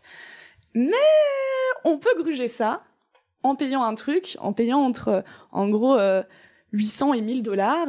On peut n'avoir que 5 jours avant de savoir si le record est passé ou pas. Sachant que, comme je disais avant, il y a, il y a, je crois, euh, seulement 6 000 qui sont validés pour 47 000 personnes qui proposent. Mmh. Donc, euh, Hmm, dépenser 1000 dollars pour ça. Et je suppose qu'il y a pas mal de gens qui sont un peu pressés et qui se disent non, j'ai pas envie d'attendre 3 mois. Donc, C'est Donc, mon euh, année là. Exactement. Donc euh, une fois que euh, on propose ça, il faut acheminer les preuves. Il n'y a pas forcément besoin qu'un juge se déplace jusqu'à vous. Euh, bah, par exemple, enfin il y a plein de cas où le mec en slip, c'est clairement un mec qui se filme chez lui en train de le faire. Euh, pour euh, les preuves, en général, c'est une vidéo, des photographies et au moins deux, pers- deux témoignages écrits de personnes euh, qui étaient présentes. Deux témoignages écrits. Exactement. Ok. C'est C'est vrai qu'à à l'ère de c'est la- sérieux, hein, c'est ser- sérieux, Ah, Mhm. serious business, hein, les records du monde. Euh, faut savoir que tout le monde peut participer, y compris les enfants de moins de 13 ans, et à condition qu'ils aient des, L'accord parental. des- ouais, l'accord parental. Mais au-dessus de 13 ans, t'as même pas besoin de l'accord parental, donc. euh, 13 ans. Voilà. Bah, si tu sautes euh, déjà très très bien dans ton slip, euh, t'es indépendant quoi, ça va, tu, tu peux gérer le truc. voilà. Et après, la, la vraie question, c'est qu'est-ce qu'on gagne euh, à, Ah. à mais Ah. passer la, un la record post- la postérité. Une épitaphe. Exactement, on, on gagne la gloire et c'est tout. En fait, parce que. Ah, Et encore. Et encore, parce qu'il faut payer 20 dollars pour avoir le certificat, pour se faire livrer le certificat. Ah, bah attends, Donc, il y a les encore, frais tu de reçois un dossier. petit mail. Le record du certificat le plus cher. C'est combien ça Et- coûte la dorure sur le contrat Et sachant que je- aussi, je suis tombée sur un article de la RTBF qui explique que même les frais d'huissier pour certifier le record euh, sans triche sont à votre charge. Donc vous avez même à payer un type pour, euh, pour ça. Donc, euh, Donc faut vraiment que ce soit une passion quoi. bah, ou un délire, tu vois, ou un cadeau d'anniversaire à ton pote qui saute vraiment bien dans les slips, tu vois, tu lui. Ah, Tu j'avoue. payes l'huissier, tu dis allez, allez, on fait une petite cagnotte, un petit litchi d'anive, on met 10 euros chacun, et puis comme ça on paye l'huissier. Ah, par contre, tu t'entraînes, hein, tu déconnes pas. Mais c'est la meilleure idée du monde ça. J'avoue, mais en idée de cadeau, ça te défonce. En vrai, c'est un bon cadeau. Maintenant, il faut savoir que même si euh, vous avez ce record, vous ne serez pas forcément dans le livre ou à la télé, parce que le livre ne compile que, que entre guillemets, 4000 records chaque année, alors que euh, il y en a 50 000 euh, recensés, si j'ai bien dit, en tout. Donc en fait, qui claque. Ah. Ouais.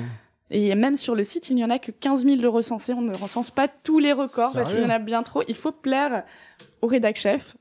Et alors, euh, j'ai lu une citation qui disait On encourage les personnes qui battent des records à nous envoyer des photos extraordinaires. Plus les photos sont belles, plus elles ont de chances d'apparaître dans le livre. Donc, en gros, euh, Ah putain. Storytelling, Enfin, prends 3-10, image. euh, ouais, exactement. Si vous faites juste une vidéo à- au portable, bah, c'est très mignon. Vous aurez peut-être votre record, mais personne ne le saura que, que vous mangez très pimenté ou je sais pas quel record du monde.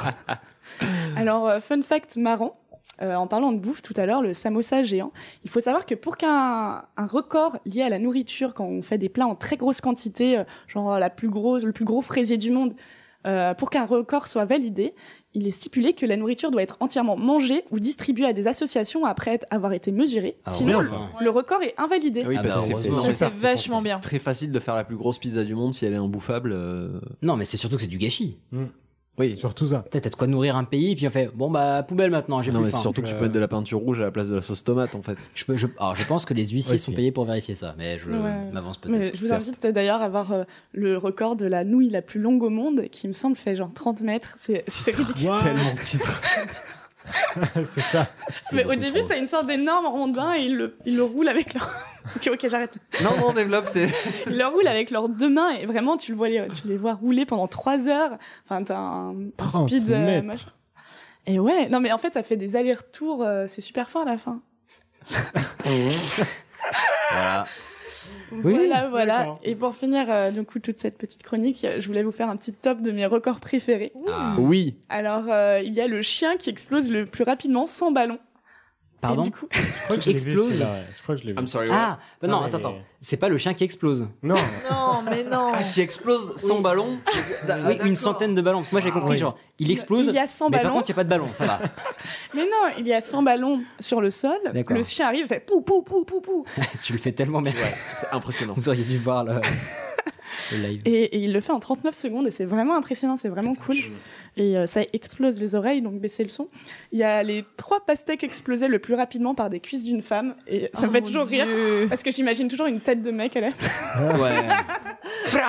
oh, C'est qui le saxophone Après, le casse en deux et. Alors un, un autre record qui me fait beaucoup rire, c'est le plus grand domino humain réalisé avec des matelas. Donc t'as des mecs debout. Ah, il est tellement triste celui-là, je crois qu'il est eu. Et ils tombent les uns sur les autres, genre. Ils Avec doivent l'œil- attendre. Avec l'œil vide. Non, mais pour moi, c'est un meilleur dimanche après-midi. Enfin, j'ai j'ai envie de Je pense faire que c'est un ça. peu team building pour. euh, Enfin, je Ah me oui demande si c'était. Je crois que c'est. une- Enfin, j'en sais rien exactement de ce que c'était, mais en gros, effectivement, t'as la vidéo et ça fait vraiment les collègues d'une même entreprise où le patron a dit ouais, ça va être une super idée. Et eux, ils sont en mode ouais, on va faire semblant Je de vais s'amuser. demander ça à mon CV. pas si on faire peut un le lip dub à la place Bah, Ah, mais tu dois payer 20 000 balles de matelas surtout. Et il y en avait. Euh, Il y en avait Bah, 1200. C'était le team building de chez Casper.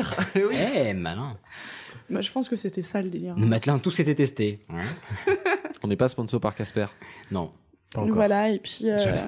après, visuellement, un, un des euh, records qui me plaît toujours, c'est les cheveux les plus longs, parce que j'aime beaucoup les cheveux, qui est détenu par une chinoise qui a des cheveux de 5 mètres 60 de long. Non. Pas mal. Mais il faut savoir qu'il y a aussi euh, une Elle femme marche avec une brouette. qui a la dreadlocks, la dread la plus longue au monde, Et Eh bien, la dread. la dread, Donc, son cheveu est une dread, en fait. voilà, qui fait 17 mètres. Oh, Non. Mais ça, Bruh. c'est. enfin, Il y a une dread, hein, les, le- les autres euh, font Non, il faut genre savoir que 3 mètres. Quoi. la dread, c'est quand même du cheveu, du cheveu qui est condensé. Ouais, c'est ce donc, que je en me gros, la disais, chinoise donc avec ses cheveux de c'est 5 encore plus long. mètres. La, la chinoise avec C'est ses ridicule. cheveux de 5 mètres, c'est depuis les années 70 qu'elle les laisse Mhm. pousser. Et euh, la femme avec sa dread, j'ai pas noté, mais euh, ça doit faire bien longtemps. Elle Bah est ouais. clairement pas jeune. Clairement. Non, mais elle peut, elle peut, elle peut faire de l'escalade. elle Ou peut alors, faire- c'est moitié Athéba, moitié dread, elle a triché. Ouais, je pense qu'elle a Ouais. triché, c'est pas possible. Non, elle a le record. Ouais, il y a une Eh ouais. UFC qui avait- Ok, Il y a on dit l'huissier, rien. ils ont payé D'accord. l'huissier pour vérifier. Très bien. Voilà. C'est c'est fini. Alors, faisons comme ça. Mais Du coup, ça m'a donné envie de regarder des vidéos de records. Mais Moi, ça m'a tellement beaucoup pareil. fait rire. Parce que t'as des dreads de 17 mètres. Mais, putain, mais c'est une arme, quoi. Mais surtout, tu me dis plus. Tu sais que je me posais la question quand j'étais gamin, les mecs qui avaient les ongles les plus longs, ça Ouais. faisait une espèce Ah, de je l'ai tissu. en parlé. dégueulasse. Je me disais, c'est sympa, mais tu Non, n'as- c'est tu pas n'as sympa. plus de vie. Du coup, Comment tu Enfin, fais la vaisselle, ouais Comment tu torches le cul, tu vois Oui, bah oui, mais non, non, mais, ils oui. trouvent des solutions. Mais, mais ça- Oui, je me souviens c'est La vraiment. euh, technique de la gouttière. Je me souviens vraiment une fois, euh, du coup, à l'émission de tous les records, il y avait une, une- un mec qui était venu avec ses ongles qui faisaient 3 mètres de long. Il disait ne touchez pas, ça peut se casser. Et les gens juste s'éloignaient en mode ah, c'est quoi ce truc Ah, c'est dégueulasse, dégueulasse, quoi. C'était Puis horrible. pour faire de la guitare, c'est pas pratique, quoi. De l'escalade, t'imagines Ah, si je peux pas. La vie. Mais, mais surtout, à, à force, enfin, quand ça pousse euh, tant Ça que fait- ça, il y a des veines qui passent à travers. Mais oui. Ah. Du coup, ça Je devient. crois, mais c'est sensible. au-delà de 30 cm, tu vois. ça- Ah, Ouais. mais Il y en a de la marge, mais quand même, ça reste. euh, T'as- déjà, t'as des, t'as des ongles de 30 cm, c'est Wolverine, quoi. Enfin, Enfin, Vous voulez pas qu'on passe à un sujet un peu moins. Hein genre les, genre, Un peu moins genre quoi les avions, tu veux dire jumbo jet, jumbo jet. Bon, bah passons C'est aux parti. avions. Plus rapide que le cheval, plus rapide que le vent quand il souffle en tempête. Euh, C'est tout à fait remarquable.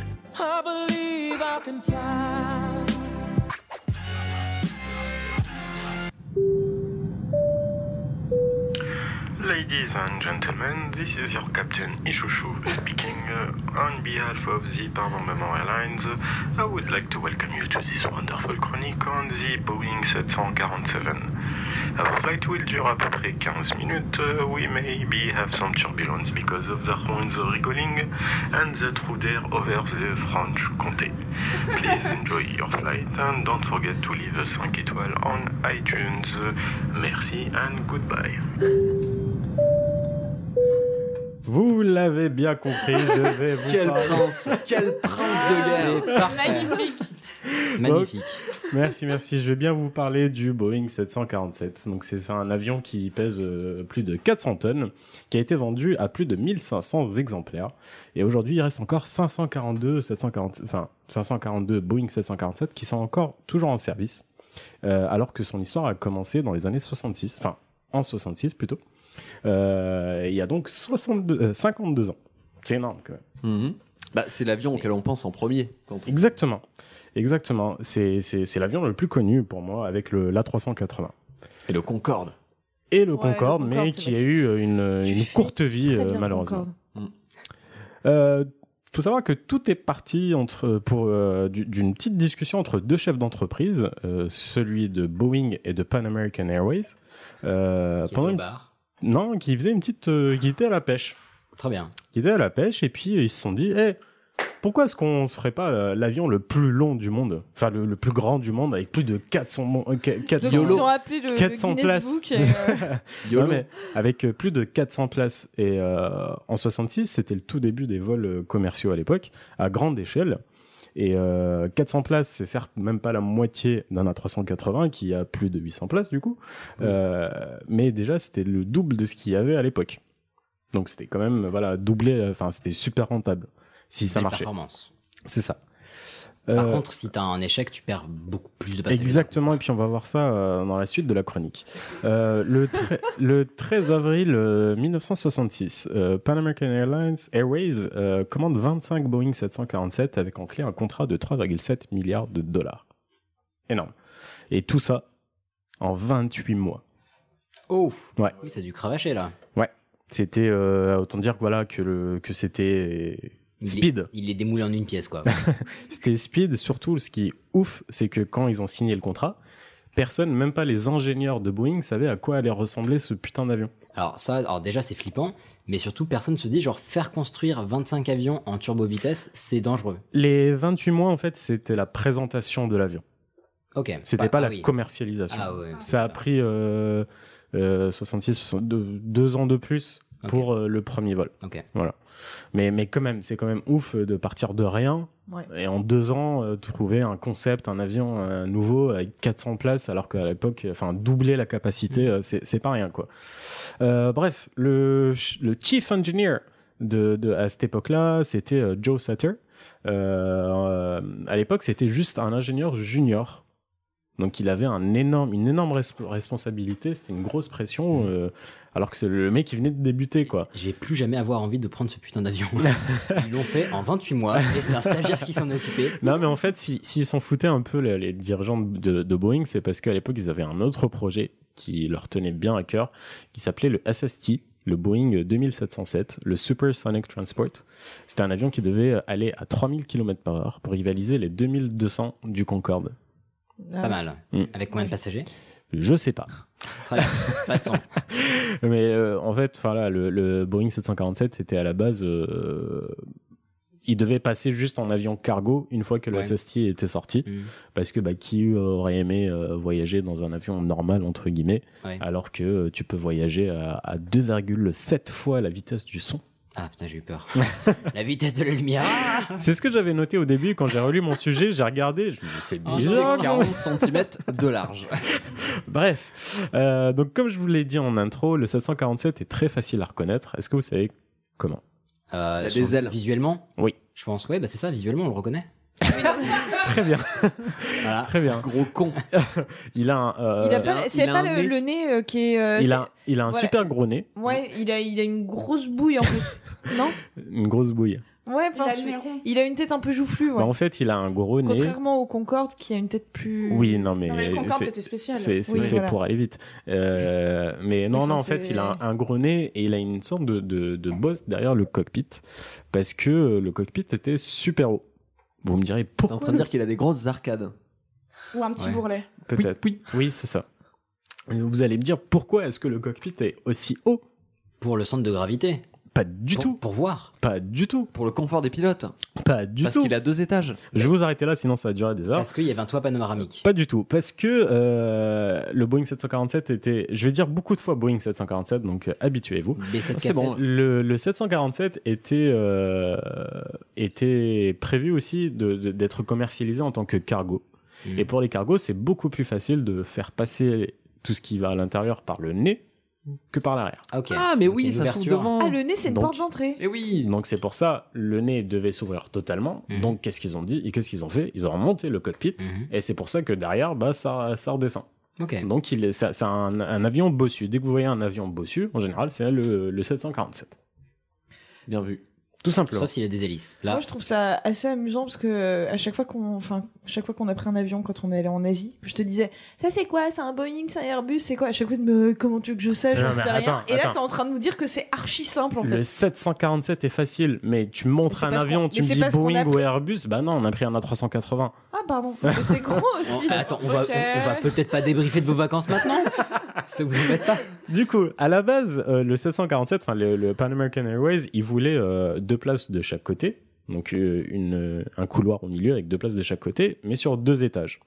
Sauf que bah, c'était chiant pour l'évacuation, donc Boeing devait trouver une autre, sol- Ouais. une autre solution. Qu'est-ce qu'ils se sont dit Du coup, ils vont faire un seul étage, mais ils vont faire deux places, couloir, quatre places, couloir, deux places.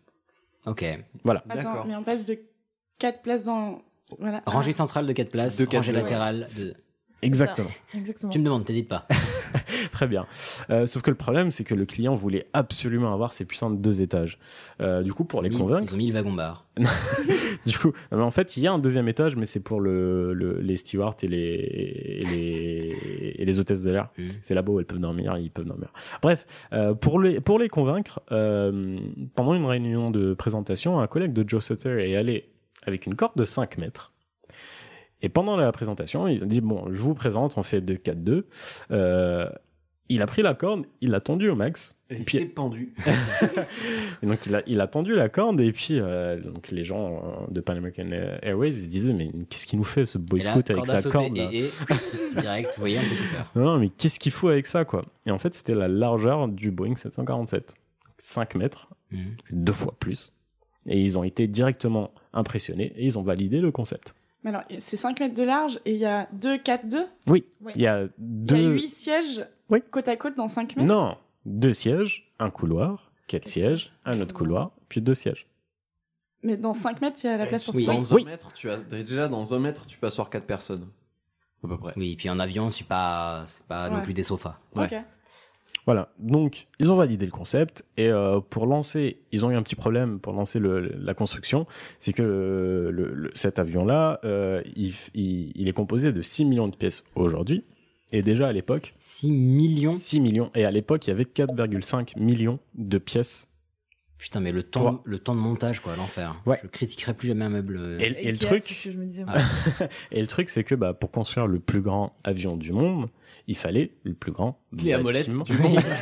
Et puis il restait une poignée de vis, frère. Une poignée de vis de 2500 vis. Non, non, il fallait le plus grand bâtiment du monde. Euh, rien que la queue La de tour l'avion. rien que la queue de l'avion faisait l'équivalent d'un immeuble de 6 étages.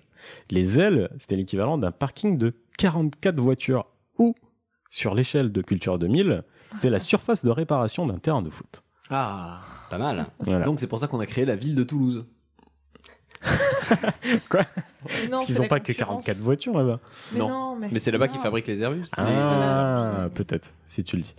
Euh, bien sûr, tout ça, ça coûte super cher. Ah, oui, ça serait bizarre. sinon. À votre avis, ça coûte combien de- de- de dollars par jour Par, mais par jour de quoi par jour Mais- pour construire ce putain de bâtiment.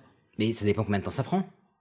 Mais Je sais que Bref, c'est- ça- c'est- ça... ça coûte Mais- genre 100 millions. un truc Non mais comme ça. pour, pour avoir le plus grand bâtiment du monde qui fait 6 étages, un bâtiment de 6 étages et puis euh, 44... euh, Bah, ça dépend à quelle vitesse tu le construis. Mais t'attends un chiffre. eh bah ben, oui. c'est- et- il fait 33 millions de dollars par jour. Vitesse égale distance sur temps. Si tu donnes qu'une info, on va pas y arriver. Excusez-moi, je suis perdue. Non mais C'est- pour c'est des construire maths. ce bâtiment, De quoi ça leur a... Des mathématiques. Oui, d'accord, c'est pour ça. ça- c'est- pour construire ce bâtiment, ça leur a- euh, c'est- euh, par jour, Oui. ça leur coûtait 33 millions de dollars par jour. Ne me demandez pas Ok. combien de temps ça leur a fait, euh, ça leur a Oui, pris. c'est- Parce c'est que con, j'ai- ça ça aurait pu permettre de répondre à la Oui, question. Mais c'est quand même officiel de se dire, même, même si c'est fait en 3 jours, 33 millions de dollars par jour. Mais c'est pourquoi énorme. tu nous mets des chiffres en fait à chaque Mais fois parce que alors c'est qu'il nous énorme. manque toujours un complément Mais d'information. 33 millions de on va dollars reprendre là par où on en jour. était. Ce bâtiment a coûté très très cher. Voilà, voilà. Ça, c'est super bien. cher.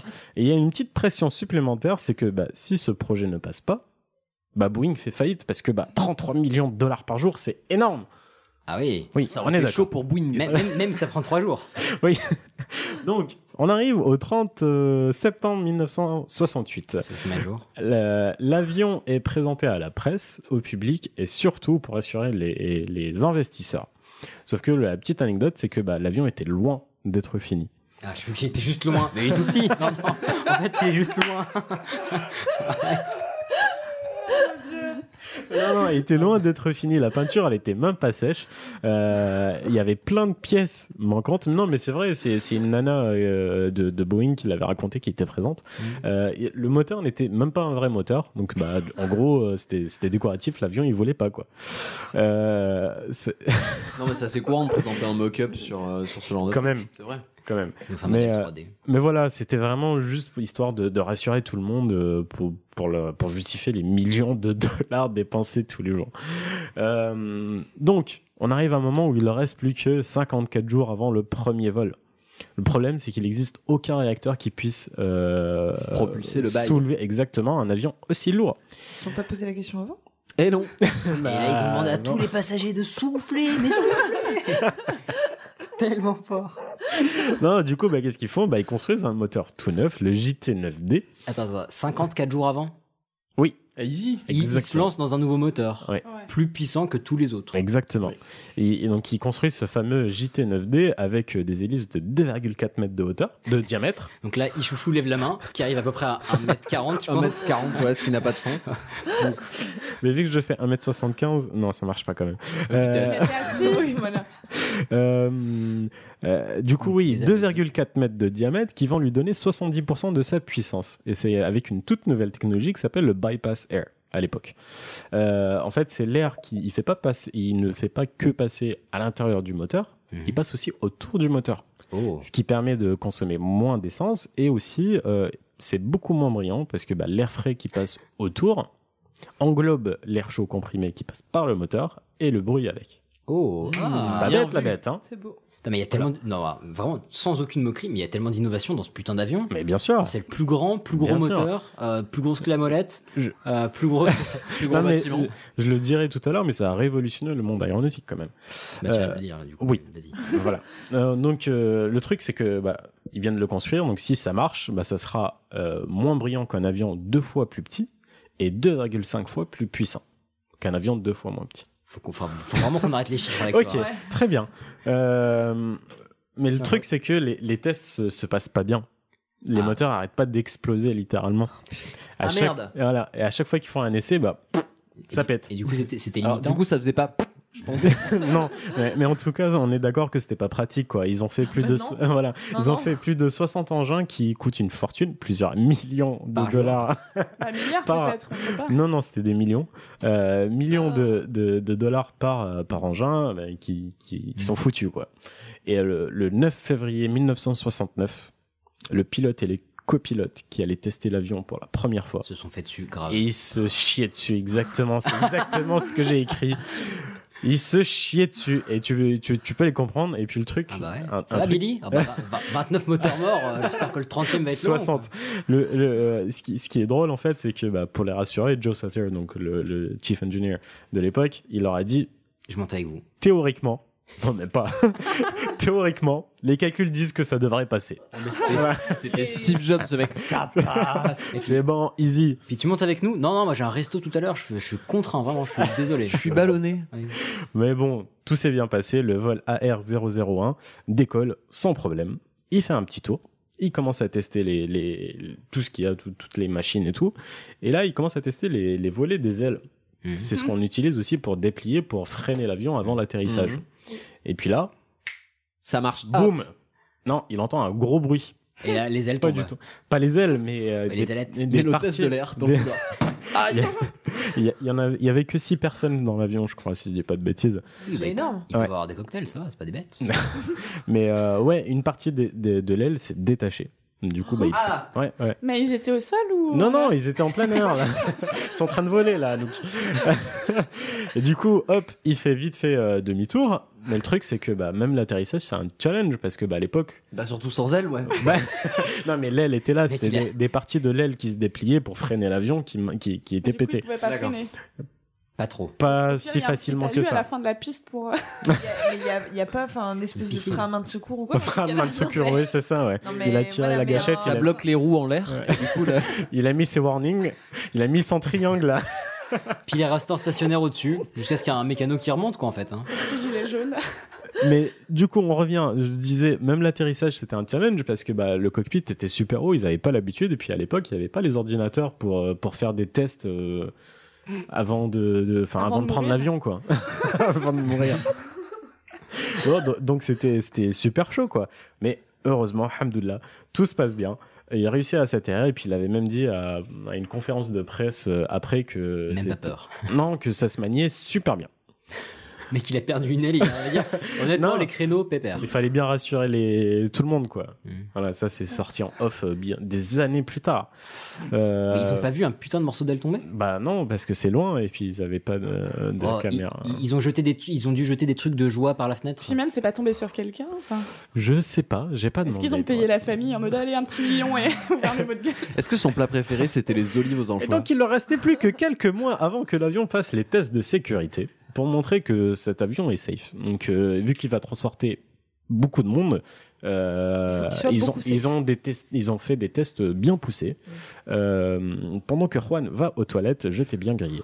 Euh, ils, ils mettent en, euh, en feu les pneus, en gros ils freinent euh, de ouf et jusque- jusqu'au moment où les, les, les, fn- les pneus, les, pneus, les pneus prennent feu, ça leur a pris 5 minutes pour Ah, l'éteindre. Putain, pas mal. C'est, c'est, c'est énorme. Attends, pour l'éteindre ou pour les allumer Pour l'é- l'éteindre. Ah. merde. Attends, j'ai pas compris. les Ils, ils ont fait des sortes de dérapages Ouais. sur toute la piste. Comme jusqu'à- s'ils utilisaient un frein à main. on va dire ça, Ok. euh, Sauf qu'ils arrivent à jusqu'à ce 500 que kilomètres. ça, ça, ça brûle, parce que ce sont des choses qui peuvent arriver. C'est pas ce qui s'était passé plus ou moins pour le Concorde Mmh. Hmm, Pas Ah, vraiment. C'était un objet. Enfin, c'était un objet Oui, sur mais le qui truc. était sur la roue, enfin. et- Euh, qui était ouais. sur la Ouais. piste Il y et il y qui a, pété le. réacteur qui euh, Voilà, voilà. ouais. Euh, ils ont fait des tests de stall. Je sais pas si vous savez, c'est quand l'avion monte super haut. euh, Un et décrochage. Mm. qui, qui est trop trop incliné et qui a pas assez d'air qui tombe euh, sur le- les ailes et du coup bah tu tombes comme une merde. Ok. Donc ils ont fait ça Ah, plusieurs c'est fois. des manques de portance. Exactement. C'est à cause de ça que le vol euh, Rio-Paris, enfin Paris-Rio en 2009, qui s'est écrasé euh, en plein milieu de l'Atlantique. Euh, voilà, ils ont fait des tests de, de décollage trop incliné où ils ont fait gratter le cul de l'avion pendant qu'il qu'il décolle. Euh, assez, assez longtemps. hein. Il y a des vidéos de tout ça et tout. C'est c'est assez impressionnant. Ça, ça a fonctionné. Ils ont fait des tests d'évacuation en moins de 90 secondes et tout. Ça a fonctionné aussi. Tout est passé. 90 secondes, 400 personnes. Putain de dieu. C'est c'est la loi. T'es obligé de faire évacuer un avion en 92 Bah, déjà, on n'arrive pas à rentrer dedans 90 Mais euh, faut se casser. Euh, tout est passé jusqu'à même épater les contrôleurs. Euh, il restait juste un tout petit problème, c'est l'élasticité des ailes des avions.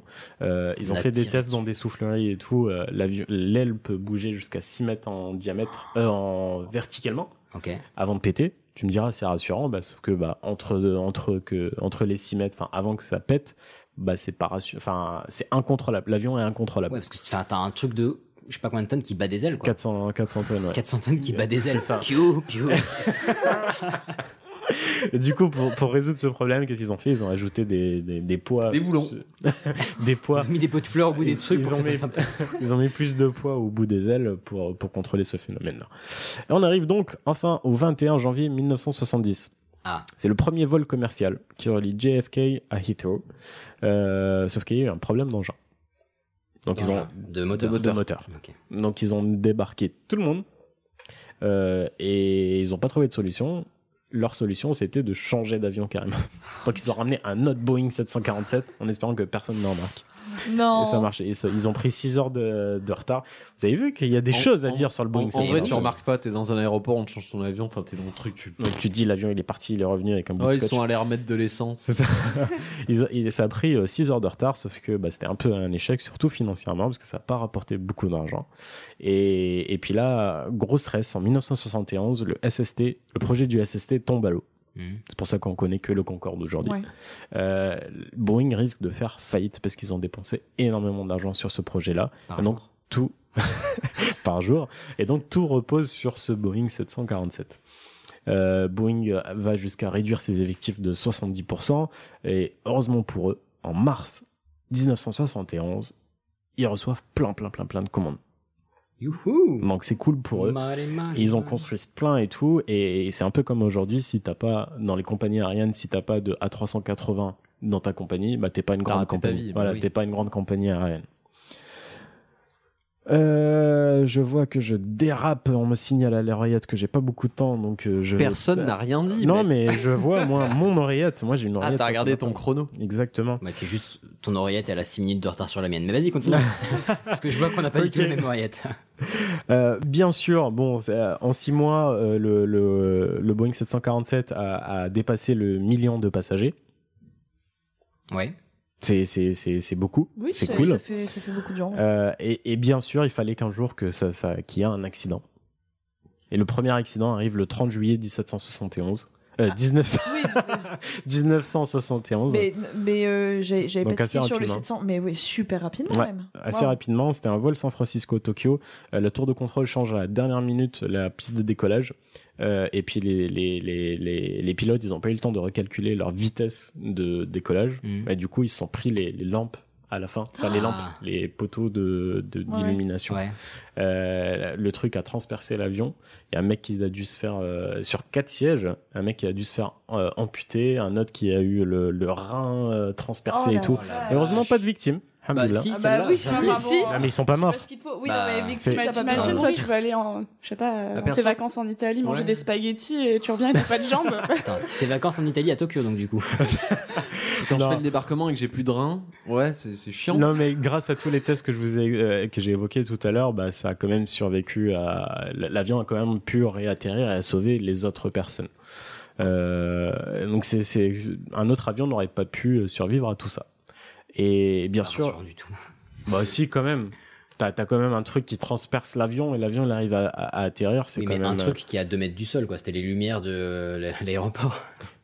Oui, mais après, euh, justement, ce qui, j'ai, j'ai lu un article, en fait, tous les, quasiment la majorité des accidents d'un d'un Boeing 747. Au décollage euh, Non, Ah. ne, ne, ne, ne viennent pas de l'avion en soi. C'est des fautes humaines.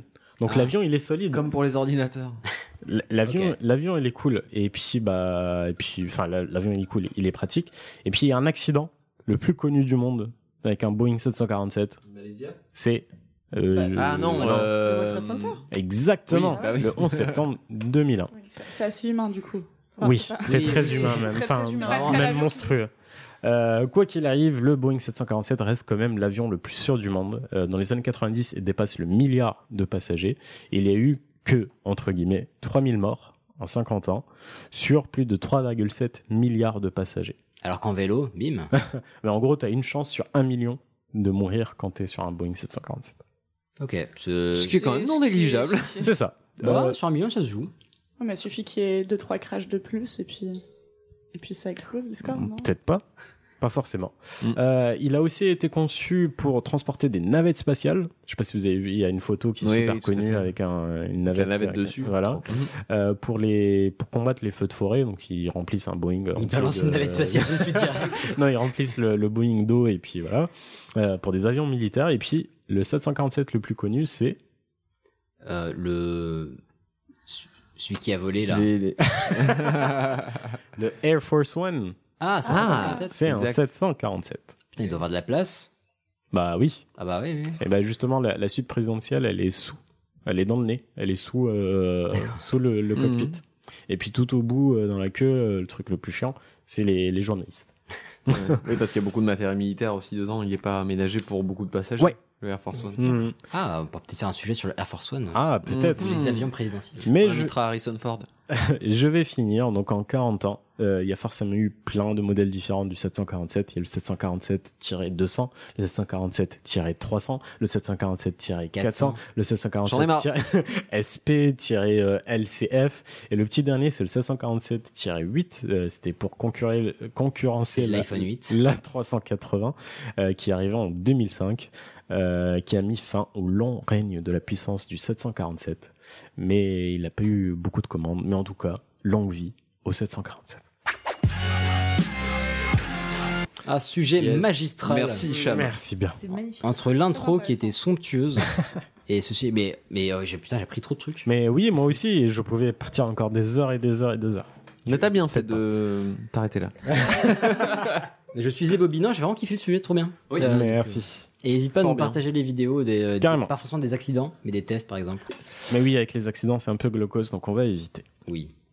Euh, bah si vous voulez, on va pas pouvoir, on va on va pouvoir si justement passer à la pollution numérique. Absolument. Allons-y parce qu'on adore la pollution numérique. Vous avez de nouveaux messages. La pollution, Nouveau message. Nouveau message. Nouveau message. Nouveau message. Nouveau message. Nouveau message. Nouveau message. Nouveau message. Nouveau message. Vous avez reçu mon mail de confirmation. Nouveau message. Ta gueule Mais il était très bien. Euh, bah, c'est pour illustrer mon sujet. Donc euh, j'avais dit qu'on allait parler de pollution numérique. Je remercie Caroline, qui est une auditrice qui nous a contacté sur Facebook pour nous proposer euh, bah, des sujets d'écologie. Les sujets proposés étaient vraiment très très chouettes, mais comme je connais assez peu la question, bah, j'ai décidé de euh, commencer par une facette de la pollution que je pouvais euh, Aborder. gérer, voilà, un petit peu plus facilement, donc j'étais un peu plus familier, qui est la pollution numérique. Eh bien, merci Caroline. Merci, Oui, On la remercie et voilà, il y a plein d'autres sujets qui sont très très cool. Euh, donc on vous encourage encore à nous envoyer des sujets. Euh, pour ma part, pour ce sujet, je vais prendre un axe assez particulier. Et surtout, bah, en fait, il va pas se finir comme je pensais qu'il se finirait à la base. Euh, je pensais vous sortir plein de chiffres, des comparaisons et tout. Et c'est pas du tout ce que je vais faire. Je vous parlerai un petit peu de chiffres tout à l'heure. Mais justement, les chiffres sont assez difficiles à estimer. Et euh, en fait, je voulais éviter de vous bourrer le crâne avec des conneries. Donc je préfère vous dire des trucs qui vont être vrais, factuels et euh, vraiment euh, utilisable au quotidien plutôt que vous dire un bullshit avec euh, ça fait euh, tant de- d'ampoules LED ou euh, tant de, euh, d'arbres dans la forêt amazonienne. Je vais aussi pas mal utiliser les emails euh, comme exemple, même si c'est pas euh, forcément ni le meilleur ni, euh, ni le plus polluant, mais en fait c'est euh, f- assez facile d'utiliser cet exemple parce que bah, déjà on est producteur et consommateur, donc on peut se réguler dans tous les cas, et c'est quelque chose qu'on utilise quotidiennement. Euh, sur ce, pollution numérique. Donc déjà, Qu'est-ce que c'est Qu'est-ce que la pollution À ton avis, Hicham Ah, C'est une pollution qui est pas palpable Non, non, la pollution tout court. La pollution D'accord. Ouais. C'est un truc nocif. Qui il y en a trop. C'est c'est su- c'est succinct là. C'est les effets indésirables. euh, Enfin, indésirables. C'est pas bien pour la planète. Ouais. Pas forcément la C'est quand planète. quelque chose influe sur un écosystème de manière négative. Ouais, c'est plutôt ça. C'est plutôt ça. Donc d'après le C'est ce qu'on Larousse, disait c'est- Donc Parce qu'en d'après fait, le la Larousse, pollution peut être faite par euh, des animaux, par une plante qui peut polluer euh, Ouais, d'une bien certaine sûr. manière. Ça, ça peut tout à fait. C'est si pas tu- forcément mauvais pour la planète, mais c'est mauvais localement pour. euh, Ah. Enfin, je pense. Vous allez voir. Donc d'après le Larousse, c'est une dégradation de l'environnement, notamment par la production de déchets. Il y a aussi une deuxième euh, définition qui est une émission involontaire de sperme. D'après le, La- d'après le Larousse toujours. Oui. Je, je vous la donne. J'étais surpris, donc je vous la passe. C'est tout à fait vrai. Voilà. Euh, donc la question après, c'est donc on a vu qu'il y avait de l'émission de déchets. En quoi on produit des déchets numériques Euh, Si on regarde un petit peu d'histoire, il y a très peu de chiffres, mais il y en a quelques-uns. Euh, les premiers emails euh, ont été envoyés au début des années 70 et au début, bah, il n'y avait pas forcément foule. Genre il y a un mec qui envoyait un truc, je crois, genre euh, joyeux Noël ou un truc comme ça. Euh, il devait y avoir euh, bah, pour pouvoir envoyer des emails, il fallait une connexion internet, une adresse email, donc euh, pas beaucoup de monde. Une centrale à charbon. Voilà. Et aujourd'hui, on considère qu'il y a environ 10 milliards de mails envoyés dans le monde par heure. Par Wow, heure. c'est énorme. Eh C'est pas mal. C'est pas mal. Et euh, bah, qui dit mail envoyé, dit mail reçu, bon, la plupart du temps, euh, dit mail stocké, Mhm. qu'ils soient ouverts ou non, qu'ils soient lus ou non, et ils sont stockés parfois pendant des années. Et tu- Pendant... Tu prends en compte euh, les pubs et tout Enfin, Ah ouais, ils les prennent en spams et compte tout, Bien ouais. sûr, Bah, les ça, spams c'est en un font email, partie, ouais. ouais. Les notifications, justement, on en parlera, euh, spam, notifications. euh, Les, les mails où euh, si on relaie pas un enfant, ou Oui, qui cela meurt en aussi. interne, allait Oui. mourir. Ou si tu veux agrandir une partie de ton corps, genre ton bras ou des trucs comme ça, il y a... ouais, ça, ça, ça, Vous recevez ce genre de mail ça les compte. Bah, j'ai des bras assez petits, tu sais. pas ce problème, par Mais c'est pas la question. C'est pas la question. Euh, pour être tout à fait transparent avec vous, quand j'ai commencé ce sujet, j'ai regardé, j'avais personnellement 20 000 mails dans ma boîte perso, dont Eh. le plus vieux datait de 2009. Euh, et ça, c'était sans compter euh, toutes les boîtes pro que j'ai eues depuis 2009. Donc ça fait quand même un sacré. Qui sont les euh, pires euh, pas pour moi, étonnamment. pour pas moi, ça pour l'est. moi, mais pour une raison assez simple, c'est que bah, niveau pro, euh, je veux me concentrer sur l'essentiel et je dégage euh, toutes les notifs. Mais justement, si on regarde sur les 20 000, bah, en fait, il va y avoir beaucoup de conneries. Si on compare, bah, perso, moi, chez moi, j'ai pas 20, enfin, vous pouvez le voir, on est chez moi, j'ai pas 20 000 lettres stockées dans mon appart. Non. Pourtant, depuis 2009, j'ai dû C'est vrai. recevoir une paire de lettres. Bon, pas autant, mais j'en ai pas 20 000. Euh, j'ai quelques papiers importants de la limite, mais ça doit être genre 100 ou 200 documents à tout péter. Sauf que dans les mails qu'on reçoit, on va recevoir des notifications, des newsletters, des, trucs- des conneries comme ça. Et en fait, le propre de ces trucs-là, notification de newsletter, c'est que ça a une, euh, on va dire, une pertinence au niveau de l'information qui est limitée dans le temps. Là, j'ai euh, les, sur mes 20 000 mails que j'avais depuis 2009, j'ai genre une newsletter de 2009. Elle a plus de news grand chose en fait. En Non, vrai, pas on s- vraiment. en vrai, on s'en bat un petit peu les, les yucks. Donc c'est con parce que c'est bah, c'est justement littéralement de la pollution, c'est qu'il y a un truc qui reste alors qu'il n'a plus aucun usage, qui ne va plus être utilisé, et c'est un petit peu dommage. Contrairement au courrier, pour le coup, lorsque, enfin, dans le courrier, quand on va recevoir le menu d'un restaurant ou un catalogue, ça va être sur une durée de plusieurs mois. Non, ça Bah, perd. déjà, par exemple, si on reçoit un document officiel, euh, genre les impôts, les machins, on a tendance à le garder. Euh, Comme tu dis, si c'est un resto, on se dit ah j'irai bien. Bah euh, tu vas soit l'utiliser dans un temps donné et euh, enfin genre dans l'année, dans le mois, dans la semaine, soit le dégager tout de suite. Et si tu reçois de la pub, t'as plus, enfin personnellement j'ai plus tendance à dire bon je dégage tout de suite, ça me saoule. Et, euh, Donc effectivement, on n'a pas cette tendance à stocker, mais parce qu'aussi c'est très visible. Euh, et en parlant des trucs bah, plus ou moins visibles, quand on parle de pollution, on parle bah, aussi émissions de CO2, euh, les voitures, les machins et tout. Mais aux dernières nouvelles, bah, nos smartphones, nos ordinateurs, euh, ils fonctionnent pas au pétrole, enfin, pas que je sache. Ils rejettent pas du CO2 partout dans l'appart. Donc, on pourrait se dire, bah, les emails non plus, un petit, un petit clic, pouf, ça arrive chez le destinataire. Mais c'est bien mal connaître les systèmes d'information. Exactement. Bah, surtout, en fait, ce qui est traître, c'est l'utilisation du terme dématérialisé. Parce que, sans vouloir être vulgaire, c'est dématérialisé mes couilles. Oui. Voilà. C'est le cloud Je et pense que l'ordinateur de quelqu'un d'autre. Euh, exactement. Et surtout que euh, donc toute la planète est connectée, donc j'exagère un petit peu, mais en fait c'est pas si loin que ça. Et pour faire passer autant d'informations, donc email, photos de vacances, musique, vidéos de chat, vidéos pour adultes, Netflix, toutes les putains de conneries de la Terre, bah faut des infrastructures monstrueuses en dur, genre des vraies usines, mais littéralement des vraies putains d'usines. C'est pas juste des câbles qui passent et euh, magie magie, euh, vos idées ont du génie et des mails dans vos téléphones pas. Donc on va bah, rapidement parler de ça. Là on a vu ce que pouvait être la pollution numérique. Maintenant les causes de la pollution numérique. Est-ce que vous avez des petites idées Oui. alors quand je dis les causes, c'est les mécanismes qu'on utilise et qui sont les principales causes de pollution. En pollution numérique uniquement, bah, les emails déjà, la communication par email, le stockage. Le bouton forward. Euh... Là, il y la a- copie cachée. il y a- Tout ce qui est il y a de spam ça, il y a de aussi. ça. Oui, les, Tous nu- les- bah, les- les newsletters, enfin, euh, le- vu le nombre de personnes à qui c'est envoyé, le mass mailing en fait, Ouais. ça doit jouer. Ah, je pensais là, donc j'ai pris l'exemple des mails, mais là je pensais plus aux euh, mécaniques euh, globales. Mais il y a, il y a de l'idée dans tout ce que vous avez dit. Un des premiers trucs, euh, un des plus gros postes, enfin un des premiers postes de pollution, c'est la production de mat- du matériel et des infrastructures. Alors on va juste prendre le temps de remettre un micro qui vient de glisser. Hop, c'est bon, il est revenu. Magie, magie, c'est reparti. Donc, un des premiers postes, c'est donc la production euh, du matériel d'a- des infrastructures. Comme on disait, bah, on a tous au moins un smartphone, ordinateur, serveur. euh, Enfin, pas tous un serveur, mais bon, tous ces, tous ces objets sont utiles et nécessaires. Mhm. On pourrait pas juste produire deux téléphones et ça fonctionne. Faut tout un bazar. Ils vont utiliser des matériaux qui sont pas forcément recyclables, euh, des matériaux rares, enfin des métaux rares, ce genre de choses. Donc déjà ça c'est un petit peu, euh, c'est un petit peu la merde. Je vais pas trop m'étendre dessus pour un prochain sujet certainement parce que là je vais rester dans le dématérialisé. On a aussi autre chose, mine de rien, c'est le calcul. Le calcul parce que Hmm, le minage. voilà, bah pas forcément le minage, mais euh, je vois que Ichouchou fronce les sourcils.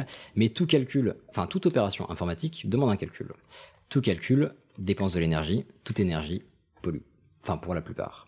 Ce qui fait que euh, quand on va utiliser Tinder, quand on va utiliser Facebook, quand là j'utilise le chronomètre sur mon téléphone, ça consomme de l'énergie. Donc tout ce qu'on tout ce qu'on va faire va de me consommer de l'énergie et dans mon sujet, je vais essayer justement de m'axer sur on le verra un peu plus tard sur ce qui est consommé certes c'est une chose mais ce qui est consommé et non utilisé. Il serait aussi intéressant de savoir le podcast audio à l'échelle mondiale, notamment US qui produit beaucoup plus que nous, à quel point le podcast audio est polluant. Alors, encore une fois, il y a, euh, va y avoir une pollution par le service et une pollution par l'usage. Donc là, je prends un exemple justement. Quand on se rend sur un site d'information quelconque, vous allez sur euh, Le Monde, sur euh, bref n'importe quoi, vous y allez pour mettons voir un article. Quand vous chargez la page, eh ben il y a de la pub. Il y a de la pub partout, partout, partout. Le fait est que vous, vous avez demandé juste un article, ça va être du texte, deux trois images et basta. C'est pas très lourd, c'est pas très consommateur. Par contre, tout autour, il y a des putains de vidéos qui se lancent à pleine balle, toutes seules. Il y a des images de partout. Ça, vous l'avez pas demandé et au final, c'est beaucoup plus gros et pesant que ce que vous avez demandé. Et en plus, bah faut un calcul pour savoir que quand vous êtes arrivé sur cette page, faut vous afficher la bonne publicité, le bon machin. Donc tout ça, c'est vous, vous- vous aviez envie de voir un article et au final, ce que la, on va dire la puissance qui a été demandée pour afficher cette page, elle est largement supérieure.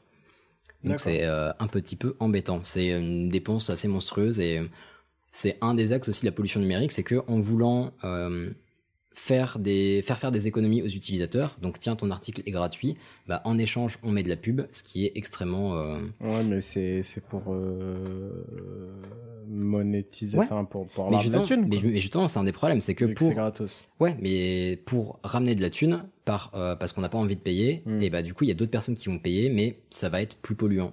Mm. Parce qu'en vrai, si on faisait juste un PayPal avec euh, ou un n'importe quoi en envoyant 3 euros au monde, Mmh. Hmm. Mm. et ben le calcul et l'envoi de thunes serait minime et il y aurait pas tous ces calculs de publicité, de machin. Mais Parce que là, on est, on est juste parallèle au problème du papier, en fait. C'est le même problème avec la pub papier, on en reçoit énormément parce qu'il Mhm. faut que ça atteigne un maximum de cibles et ça pollue de la même manière. Oui. Il y a, Alors il y a- que il y a- tout finit la pub. il- il y a de ça. Il y a de ça. Donc là, on parlait du calcul. On a pas donc production calcul, le transfert. Euh, bah pareil, mine de rien, tu veux télécharger, enfin tu veux regarder un article avec juste du texte, avec quelques trucs. Normalement, c'est super léger, ça ne pèse rien. Euh, Sauf que bah voilà, on va vouloir faire passer plein d'informations. Ces informations, elles, va pas- elles vont passer euh, par des câbles, notamment des câbles sous-marins. Il y a quasiment un million de kilomètres de câbles sous-marins entre les pays. Et c'est ça qui fait le big internet. Et ça, c'est que entre les pays, donc ils sont enterrés, enfin ils sont enterrés, ils sont euh, bien profonds, etc. Non, non, non, pas de titre, on se détend.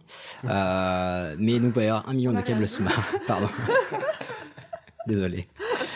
Euh, et ça, donc c'est vraiment entre les pays et sous-marins, mais on parle, enfin, encore une fois, là, je parle pas de ce qu'il y a à l'intérieur même des pays, dans les terres.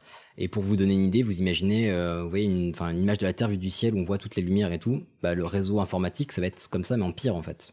C'est, enfin, c'est le- la Terre est nervurée de partout, de toutes ces, euh, toutes ces connexions. Euh, là, on va commencer à taper dans le dur. Non, toujours pas. Avec le stockage, puisque c'est là que ça commence à partir en latte. Euh, les échanges sur Internet. Alors, on va parler de quelques petits trucs techniques. Vous me direz si, euh, si ça passe. Mais donc, les échanges sur Internet sont majoritairement asynchrones. J'explique. Euh, une conversation par Skype, elle va se faire en direct. Donc, il y a un flux vidéo direct. Il n'y a pas de, euh, enfin, tout se fait dans le même temps. Sauf que quand on envoie des messages, des mails, bah, par exemple, si vous envoyez un mail professionnel un vendredi à 18h, il y a des grandes chances pour qu'il ne soit ouvert que le lundi. Et encore, ça peut être beaucoup plus tard, pas du tout, des années après. Donc, pour que ce soit possible, on ne peut pas faire la, l'envo- la transmission d'informations en direct, il faut stocker. Euh, il faut stocker, mais donc ça, faut le faire pour, par exemple, pour les mails, pour chaque destinataire. Donc je parlerai des bonnes pratiques après, mais quand vous envoyez un mail à 18 destinataires, en vrai, vous envoyez 18 mails ce qui peut très très vite partir en couille. Et surtout, bah, le stockage, euh, on verra après, ça dérive assez rapidement, parce que là on parle que des mails, mais dans, en gros, toute information produite, si elle n'est pas consommée indi- immédiatement, elle est stockée.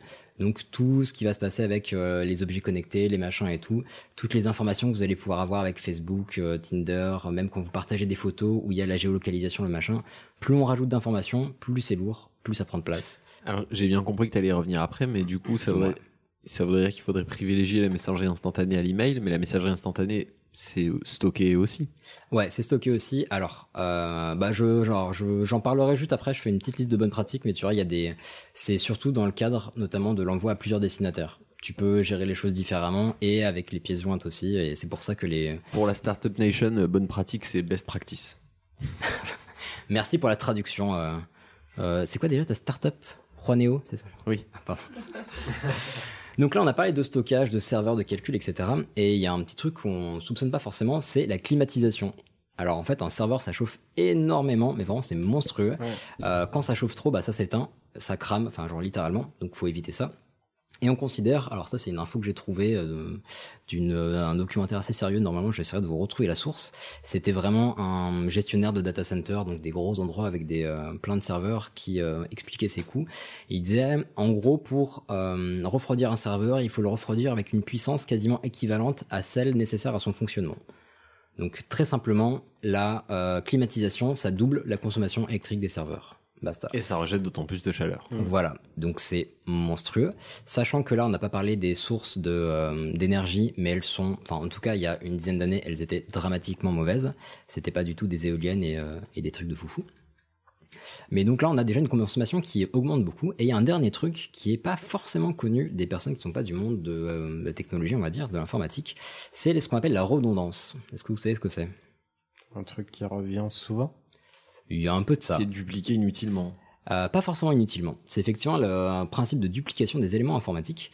Alors pourquoi Je vais essayer de vous donner quelques raisons assez rapidement. Il y a notamment la répartition de charges. Donc si vous avez Facebook par exemple, ils n'ont pas un seul euh, serveur qui va tout stocker euh, parce qu'il y a beaucoup trop de monde qui vont le demander et si tout le monde demande en même temps, ça va sauter. Donc ils ont leurs informations qui sont répliquées à plusieurs endroits pour pouvoir satisfaire la demande de tout le monde.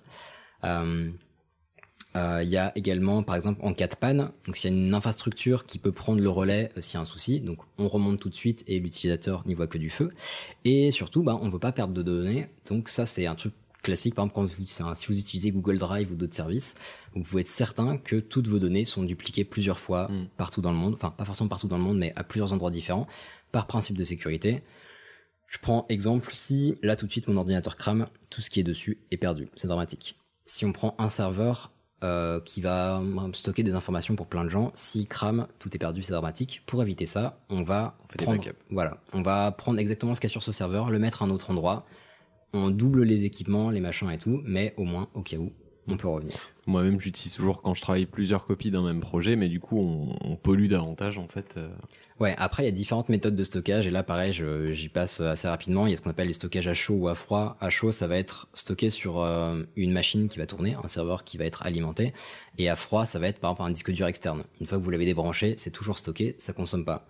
C'est des façons différentes de stocker. Effectivement, là, en l'occurrence, c'est plus écolo de faire du stockage à froid. Par contre, dès que vous avez besoin de, du truc, il faut rebrancher le disque. Donc, mmh. encore une fois, c'est beaucoup la flemme qui nous fait polluer. Ben non, je suis ravi d'avoir des best practices et du coup, je fais mes backups sur des disques ISATA dans des petites boîtes en plastique plutôt que les faire sur un NAS. Euh, ah, très bien. Tu, tu es quelqu'un de bien, je le savais. Bah, ben, je l'ai pas fait exprès, mais du coup, je suis content. euh, bah, comme je l'ai dit tout à l'heure, mais j'insiste vraiment dessus, bah, je suis, euh, comme vous le savez, un peu du. euh, De, de, ce monde-là, de ce monde informatique, en tout cas de formation professionnelle. Et ce que je fais, c'est absolument pas une critique euh, ni, des, ni de l'informatique, ni des infrastructures qui sont liées. Donc, comme, enfin, c'est ma vision de beaucoup de choses. Internet, ça va être uniquement un outil, de même que les serveurs, les disques durs, etc. Et c'est souvent l'usage qui est à critiquer. Donc là, je vais vous donner quelques chiffres rapidement et je vais vous expliquer pourquoi je vous en donne pas plus. Ça tombe bien parce qu'on adore les chiffres. Voilà. euh, souvent, vous allez pouvoir trouver des études qui disent Ah, si vous supprimez 10 mails de votre boîte mail, euh, c'est comme si vous économisiez euh, trois arbres allumés pendant une journée dans une maison. Euh, bon, ça n'a aucun sens.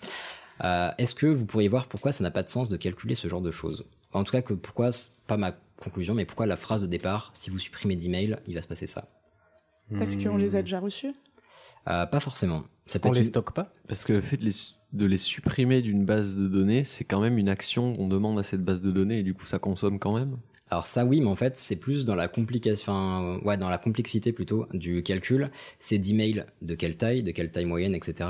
Hébergés mmh. à quels endroits et c'est le gain que tu fais, c'est si tu les avais stockés pendant encore combien de temps en fait jusqu'à la fin de ta vie, pendant 10 ans, pendant et toutes ces informations, bah c'est ce qui m'a fait, euh, on va dire, éviter de vous donner euh, trop de chiffres parce que il y a souvent des très belles, enfin des très belles phrases, mais euh, mais rarement des chiffres précis qui permettent de de calculer. Il y a une source que je vous partagerai peut-être. euh, où il y a un des euh, gros acteurs, peut-être Google, je sais plus, qui estimait le coût en kilowatts de stockage d'un mail euh, par an, je crois, un truc comme ça. Et en fait, là, à partir de là, effectivement, tu peux t'amuser à faire des calculs euh, un peu sympathiques. C'est hyper complexe comme sujet, parce qu'on a déjà du mal à sensibiliser les gens sur la pollution, euh, oui. entre guillemets, normale, Hmm. Normal, mmh. ouais. sur le tri sélectif et même sur le, le à l'échelle de, de, de, du recyclage de base. Enfin, le, le, fait que nous, le fait qu'on trie, finalement, ça pose des pro d'autres problèmes. Mm. Mmh. Enfin, voilà, on a d'autres sujets auxquels on, on reviendra. Mais sensibiliser les... Ah cet homme ne sait pas parler. Sensibiliser. Sensibiliser. les gens à la pollution numérique, ça me paraît un challenge colossal. Et ben, je suis assez enthousiaste et tout du moins positif. Et vous verrez, il y a, en fait, il y a des petites choses euh, qui permettent de euh, d'économiser énormément et sans changer les usages, en fait, sans changer ce que vous allez recevoir, ce que ouais, sous votre façon d'interagir avec le truc, et ben vous allez pouvoir polluer beaucoup moins. Il y a un des chiffres qui ressort le plus que vous allez pouvoir trouver. Il me semble que c'est une heure d'envoi de mail dans le monde représente 4000 allers-retours Paris-New York. Alors pour cette info, je crois que j'avais checké, c'était des mails de euh, 1 IMO à peu près. Euh, donc un IMO, c'est pas du tout un mail classique, et c'est un mail avec une pièce jointe, etc. Donc c'est pour ça que c'est un peu compliqué. Il euh, y a quand même des choses qui bougent. Greenpeace a interpellé les géants du web en 2009 pour qu'ils réduisent leur consommation, mais aussi pour qu'ils se fournissent en énergie renouvelable, parce qu'il y a une dizaine d'années, euh, c'était du bon gros turbo-charbon, euh, donc ça, ça, y allait euh, sévèrement. Et ils ont Euh, réagi, il se trouve qu'ils ont réagi, en tout cas certains. Donc parmi les très bons élèves, on a, à votre avis, si vous avez un ou deux noms.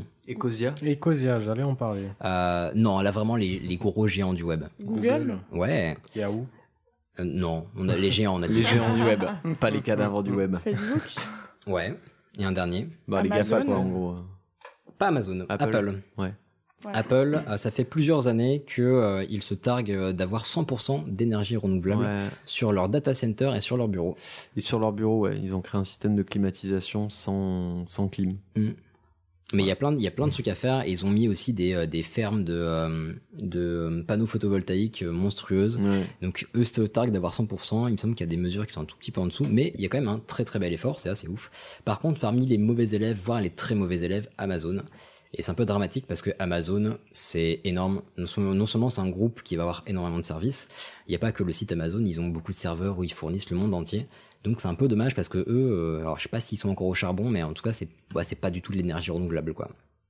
Et comme je vous disais tout à l'heure, bah pour chaque objet en plus, euh, chaque objet est connecté, genre les petits boutons d'Amazon pour connecter automatiquement, euh, chaque téléphone, chaque euh, voilà, moi j'ai une enceinte connectée, bah ça fait des informations en plus, donc ça stocke en plus parce que euh, elle a, elle connaît mes habitudes musicales, donc qui dit information dit euh, stockage. Et il y a un effet pervers, c'est que euh, plus on a de la place pour stocker, plus on va stocker de choses. C'est un peu un paradoxe technologique, comme avec les navigateurs web. Je- pour ceux qui ont connu Internet il y a une dizaine d'années, euh, on était en mode genre, Ah, c'est ouf, j'ai euh, 256 MO de RAM, euh, je peux ouvrir quatre onglets, c'est la folie. Et ben là, on a 16 Go de RAM et on peut ouvrir 4, euh, onglets et euh, c'est- ça consomme tout autant que, euh, enfin même beaucoup plus qu'il y a, euh, il y a Ouais. toutes ces années. Et ça justement pourquoi C'est parce que bah, avant on avait un site avec trois contenus, maintenant on a 12 vidéos en autoplay, euh, Et puis des c'est images sur en Google 4K. Chrome, c'est deux onglets. Voilà. Sur ce, passons aux petites recommandations. Oui. Alors, les, best practices. Voilà. Et je vous l'avais Ça, ça annoncé. m'intéresse. Bah, c'est mes best practices mi-perso, mi, euh, mi-sourcées, mais en fait, dans tous les cas, elles sont, ça va être- vous allez avoir beaucoup de, de Moi, bons- derrière, je veux former ma boîte à des best practices. Très bien. Mais c'est c'est- non, mais ça, c'est très simple. hein. Je prends des trucs très très bêtes qu'on peut utiliser tous les jours. Et je vais prendre l'exemple de Michel. Euh, Ah, Michel. Il est de retour. Ça faisait longtemps. Le retour de Michel. Michel, bah déjà, il avait un, pas un petit souci, mais une petite histoire euh, où, euh, où voilà, il est arrivé et puis euh, on lui a dit, bah, écoute, tu devrais pas aller en Franche-Comté pour faire un petit stage de sensibilisation à la pollution numérique. Et au hier. Voilà, donc il y allait en, en vélo, euh, évidemment.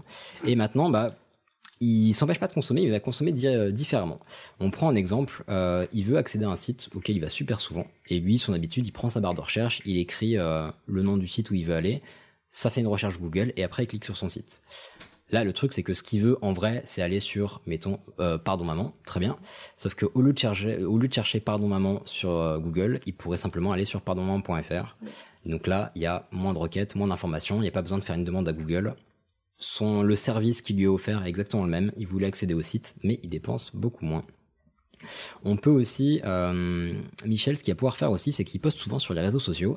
Et je ne sais pas si vous avez fait le test, moi je l'ai fait très récemment. Euh, J'ai pris une photo euh, sur mon téléphone, elle faisait genre 3-4 mégas, méga qualité, genre limite de la 4K, oula, c'est la folie. Je l'ai envoyée sur Twitter, je l'ai retéléchargée derrière, elle faisait 200 kilos. Tout à fait. Voilà, que ce soit sur téléphone ou sur navigateur, c'est-à-dire que sa taille a été divisée par quoi 20 200 Je sais pas. J'ai pas fait le calcul, j'aurais peut-être dû Non, le faire. c'est Zola. Euh, mais ça a été, ouais, peut-être euh, entre 20 et 200, bref. Euh, mais ça a été monstrueusement réduit, mais il y a quand même une photo énorme qui a transité sur Internet. Tout ça pour avoir un affichage, euh, honnêtement, en somme toute correcte sur les réseaux. Mais, euh, Alors que tu aurais pu la compresser localement. c'est bah, ce que soit je la veux compresser, soit simplement en fait sur tous les téléphones, tu peux dire bah tu baisses la qualité de la téléphone prise et euh, enfin de la téléphone de la photo prise. Ouais, c'est un autre euh, problème. Mais si tu sais que tu vas la poster sur les réseaux, il n'y a pas spécialement de, rais- de raison de mettre une photo 4K. Alors encore une fois, je reviens sur euh, l'industrie dans laquelle je travaille, où c'est un débat que j'ai souvent avec euh, ma clientèle, parce qu'on a, on a des, des, des systèmes de stockage des disques durs notamment, parce qu'on- lorsqu'on fait des tournages, où on shoot en 4K ou en 8K pour diffuser un produit sur le web. Mais il y a des d'autres complications. Le fait de pouvoir recadrer dans l'image, etc., Oui. que tu ne pourrais pas dans une résolution. Bien sûr, plus mais, basse. mais parce que vous, vous avez besoin de le faire. Si Michel, il a juste pris dans un bar euh, un truc ou genre un tag qu'il y avait dans les toilettes, c'est un peu il embêtant. n'a pas besoin, évidemment. C'est Bon, un après, la 4K du téléphone n'est pas de la 4K, mais c'est un autre débat. Oui, mais bon, disons, un truc euh, lourd n'a pas d'intérêt. peut faire- il peut faire moins lourd, là-dessus, on est c'est- d'accord. Et là, c'est vraiment si t'as pas besoin de l'exploiter, bah t'as pas besoin de gérer un truc lourd. Un autre exemple qui arrive certainement à plein de monde. euh, Est-ce qu'au travail, vous pouvez écouter de la musique parce que Michel, il écoute pas mal de musique au Oui. travail. Ah bah oui. Oui. Et qu'est-ce que Bien vous sûr. écoutez pour uti- enfin, utiliser pour écouter de la musique au travail Euh, Spotify. Spotify. YouTube. YouTube Music. Ouais, parce que Michel aussi, il écoute YouTube. Enfin, il utilise YouTube. YouTube Music. Bah lui, il utilise YouTube tout Moi, court. j'ai pas la vidéo. Bah voilà, c'est exactement ça. Parce que Michel, euh, il fait un petit travail de développeur, il est content, il fait, enfin, il fait son truc, il est très heureux, puis la musique, ça le détend et tout. Sauf que il lance YouTube avec une magnifique vidéo, avec un clip euh, magnifique en, bah, en 4K là aussi. Sauf que Michel, il veut juste écouter du son, quoi. Donc il a un flux vidéo qui est monstrueux avec Hmm. euh, une vidéo qui pourrait passer dans un cinéma, sauf que lui il va juste. Michel fait tourner une machine à laver pour un t-shirt. Exactement. C'est- Mais c'est voilà très bon exemple. Eh oui. Euh, ou bien Michel va commander euh, dans un resto un menu à 30 balles alors que On en avait fait, que les frites. alors qu'en- ouais voilà ou juste boire le coca tu vois c'est con t'aurais dû juste acheter un coca Michel ça tu fais de la merde là Quel Ah. con, ce Michel. ouais Euh, Michel aussi bah, il s'est mis à supprimer ses mails inutiles euh, et aussi à se désabonner des newsletters qu'il lit jamais parce que Michel en fait il reçoit des mails tous les jours et il clique dessus juste pour dégager le hop c'est bon je l'ai vu et il les supprime pas et il désabonne pas et toutes les semaines il dit oh putain il m'a encore envoyé un mail Amazon ils me font chier c'est chiant de se désabonner Ouais, mais sauf que en deux clics, tu évites d'avoir 20 000 mails euh, depuis 2009. Alors, juste pour, pour, euh, observation personnelle, depuis le passage de la loi RGPD, euh, beaucoup d'entreprises flippent et du coup, c'est devenu beaucoup moins difficile de se désabonner. Maintenant, Ouais. tu cliques sur désabonner, c'est genre, ok, t'es désabonné. Oui. Plus de problème. Et il y a des outils que je n'ai pas encore testés euh, parce que ça demande, on va dire, le fait de d'ouvrir un peu ces données à des gens que je ne connais pas encore, mais des outils comme CleanFox qui te permettent d'analyser toute ta boîte mail et euh, de voir quels sont les mails que tu lis, que tu ne lis pas, les newsletters et qui te proposent de te désabonner automatiquement à certaines newsletters. Donc il y, a D'accord. des- il y a des moyens de nettoyer en tout cas. Ouais, mais là, tu m'ouvres les yeux parce que j'avais- je m'étais inscrit sur un truc qui regroupait tous les mails que je m'en foutais sans me désabonner. Ouais. Et du coup, ça pollue davantage. Quoi. Eh Parce oui. que, en fait, parce que ça regroupe tous- tous les, les trucs. euh, Mhm. En gros, t'as pris un nouveau sac poubelle pour vider ta poubelle. C'est ça. Voilà. Et là, par exemple, si on reprend les mails, bah, tu vois, Michel, il s'est inscrit à euh, plein de sites où euh, il aime bien re- recevoir des notifications. Genre, quand il reçoit un message privé Twitter, c'est con, ça pollue d'envoyer un mail, mais pour lui, c'est utile, soit. Mais en fait, il pourrait simplement le supprimer tout de suite. Et Mm. là, en fait, il a le même usage, il a la notification par mail, même si ça peut être de l'overkill, ou euh, en tout cas du, du surplus, si vous voulez. Euh, mais en le supprimant tout de suite, bah, au moins, il arrête de polluer. Et tu peux, t'es pas obligé de te priver de certains services pour euh, pour euh, pour arrêter de polluer. Et de la même façon, les notifications qui vous font chier sur euh, Facebook, euh, Twitter, etc. Bah un petit peu de configuration et ça vous évite de Ok. euh, polluer tout le temps.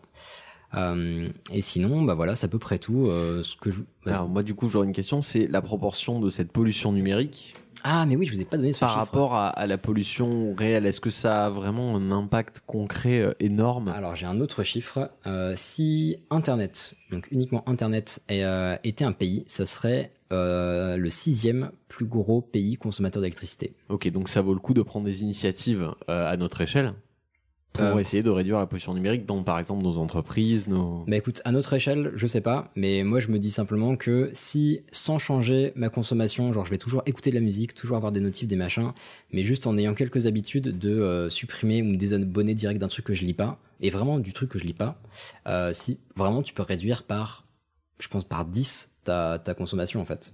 Vraiment, ben, si on arrête d'écouter de la musique sur YouTube ou euh, quand tu cuisines, au lieu de mettre la musique sur euh, YouTube ou sur ton ordinateur, bah, tu la mets sur euh, Spotify ou à la radio, bah, tu vas avoir exactement le même confort de vie, mais tu vas consommer 10 fois moins. je suis d'accord. Donc si nous-mêmes on peut consommer 10 fois moins. Ben on va arrêter de faire des podcasts déjà. Anouk, toi t'étais là, t'es témoin aussi, tu arrêtes tout. Voilà. Bah voilà. Et oui, un, tout- une toute dernière conclusion avant de vous libérer, euh, c'est que bah voilà, l'outil numérique c'est un outil formidable que personnellement j'aime beaucoup. Mais euh, alors déjà il y a un truc qui est intéressant, c'est que dans certains cas, l'utilisation de supports physiques euh, pollue moins que l'utilisation de supports numériques. Donc je vous laisse chercher les euh, calculs exacts parce que je ne les ai pas. Mais suivant, mettons pour un document, un contrat que vous allez vouloir lire ou une nouvelle, pourquoi pas. euh, parfois ça consommera moins de l'imprimer si vous allez la lire pendant des heures que de la laisser afficher sur votre écran et consommer de l'électricité. Il est vrai. Ça, c'est important. Et puis aussi, le rapport à l'écologie et au recyclage, c'est que euh, l'avantage de la pollution numérique, c'est la, c'est une des seules, voire la seule, qui a un taux de recyclage de 100%. C'est-à-dire que quand tu libères de la place sur un disque dur, sur un machin, ou sur euh, quand tu arrêtes un serveur parce qu'il est plus utile, eh ben en fait, ça, ça libère absolument tout. Donc Mhm. quand tu prends un téléphone et que tu veux le recycler, bah il y a toute une partie que tu veux pas recycler. Là, une fois que tu as supprimé un mail, toute la place qu'il utilisait n'est plus utilisée. Évidemment. je vous encourage à le faire. Fortement intéressant. sera très bien. Voilà, c'était pas, ça avait l'air un peu intense peut-être. Non, mais ça vaut le coup d'aller fouiller à l'intérieur. Moi je vais m'y intéresser davantage pour euh, appliquer ces best practices. Euh, je vous y dans, encourage. Dans, dans me- mon travail et dans, et dans ma vie. Très bien. Eh ben, je vous propose de terminer sur un sujet un peu plus, un peu plus con, un peu plus, euh, un peu plus qui n'est pas Très bien. du tout euh, de l'expertise et sur lequel on va se prendre un gros retour de la communauté des ornithologues. Ah bah oui. Parce qu'on va faire un sujet sur les oiseaux. Mon petit oiseau a pris ça à voler, a pris ça à la volette, a pris ça à la volette, a pris ça à voler. Cet homme s'est foulé pour son C'est exactement jingle. ce que j'allais dire. Alors, à partir du moment où vous allez m'appeler, s'il vous plaît, Jean-Michel Oiseau. Ok, monsieur Très bien, Jean-Michel. monsieur Jean-Michel Oiseau. Attends, tu veux qu'on t'appelle Monsieur Oiseau Mais non, ça marche pas. Ah si. C'est un DJ. Ouais. Bah oui, c'est un DJ cool. Ah oui. Ouh, allez. Tuez-vous. Bon, Allez. on va faire un petit quiz. Oui, oui. Quiz sur lequel on va pas compter les points parce que j'ai la flemme, mais comme d'hab, c'est Hicham qui Je a un cahier, suis un là. crayon et qui va compter les points à ma place.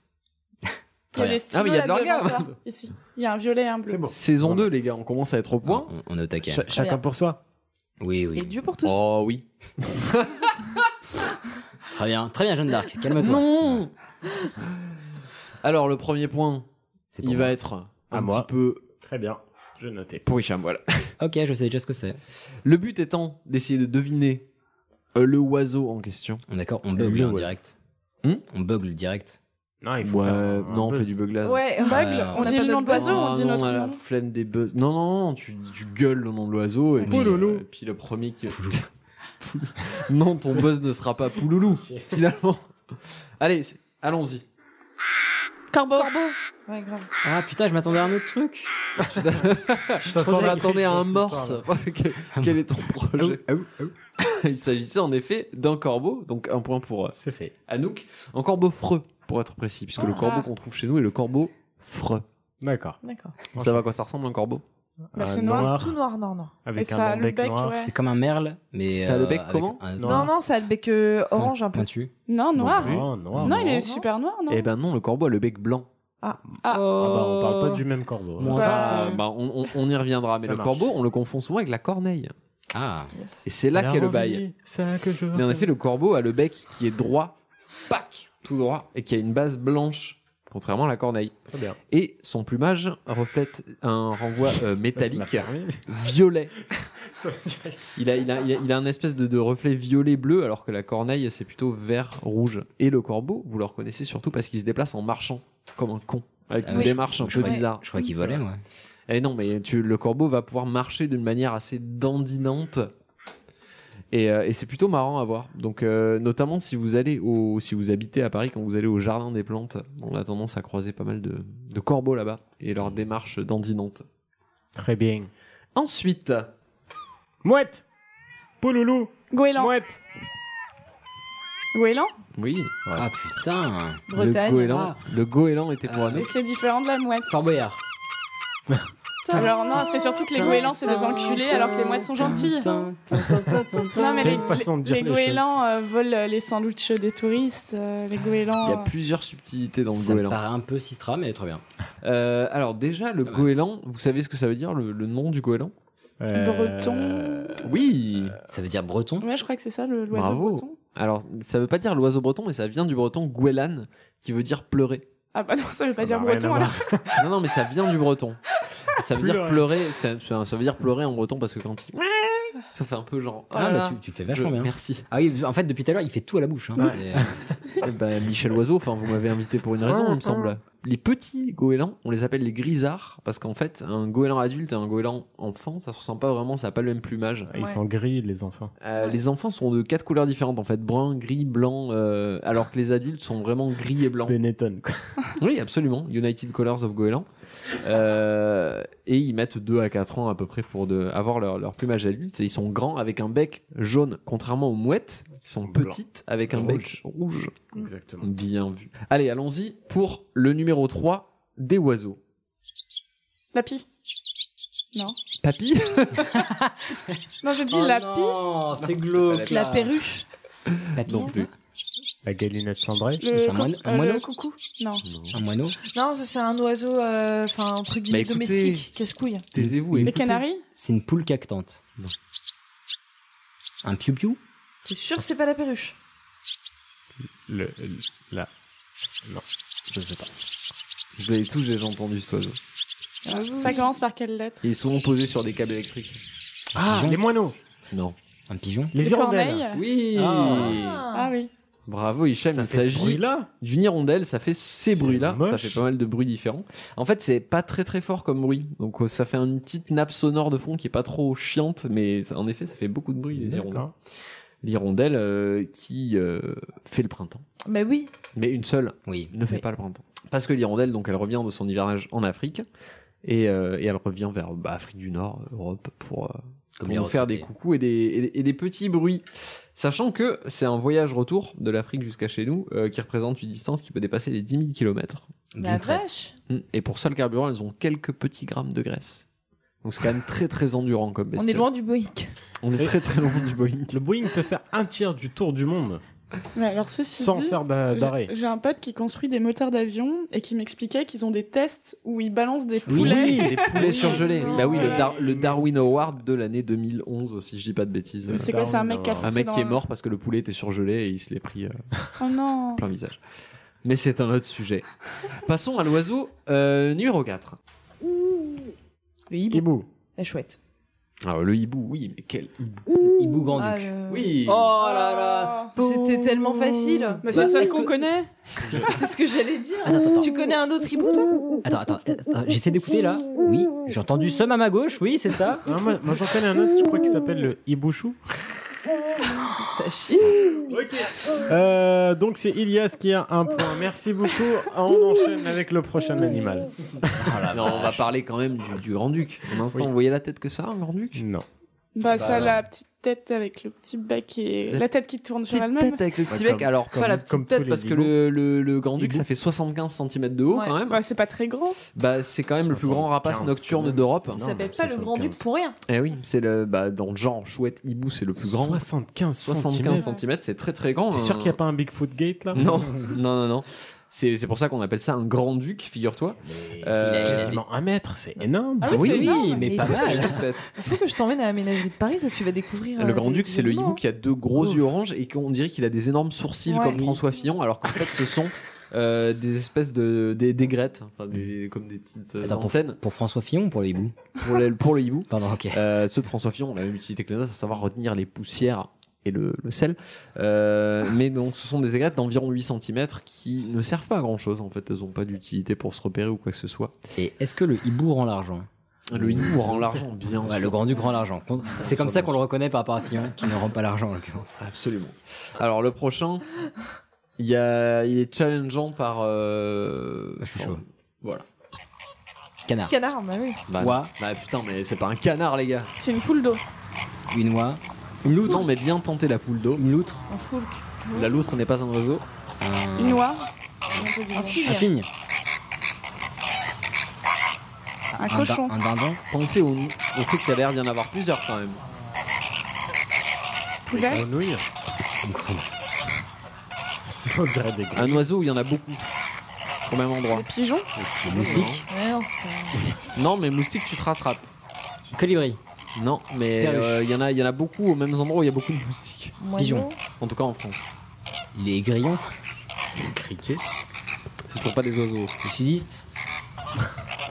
C'est vraiment un oiseau euh, qui a le même nom qu'un groupe de rock très connu. Queen. Aigle. Beatles. Eagles. Mais où Pink Floyd. Oui Non. Les flamants roses. Oui Non Ça fait ce bruit-là Ça fait ce bruit-là, les flamants roses. Je savais pas que c'était un oiseau. vraiment Pour moi, c'était un mammifère.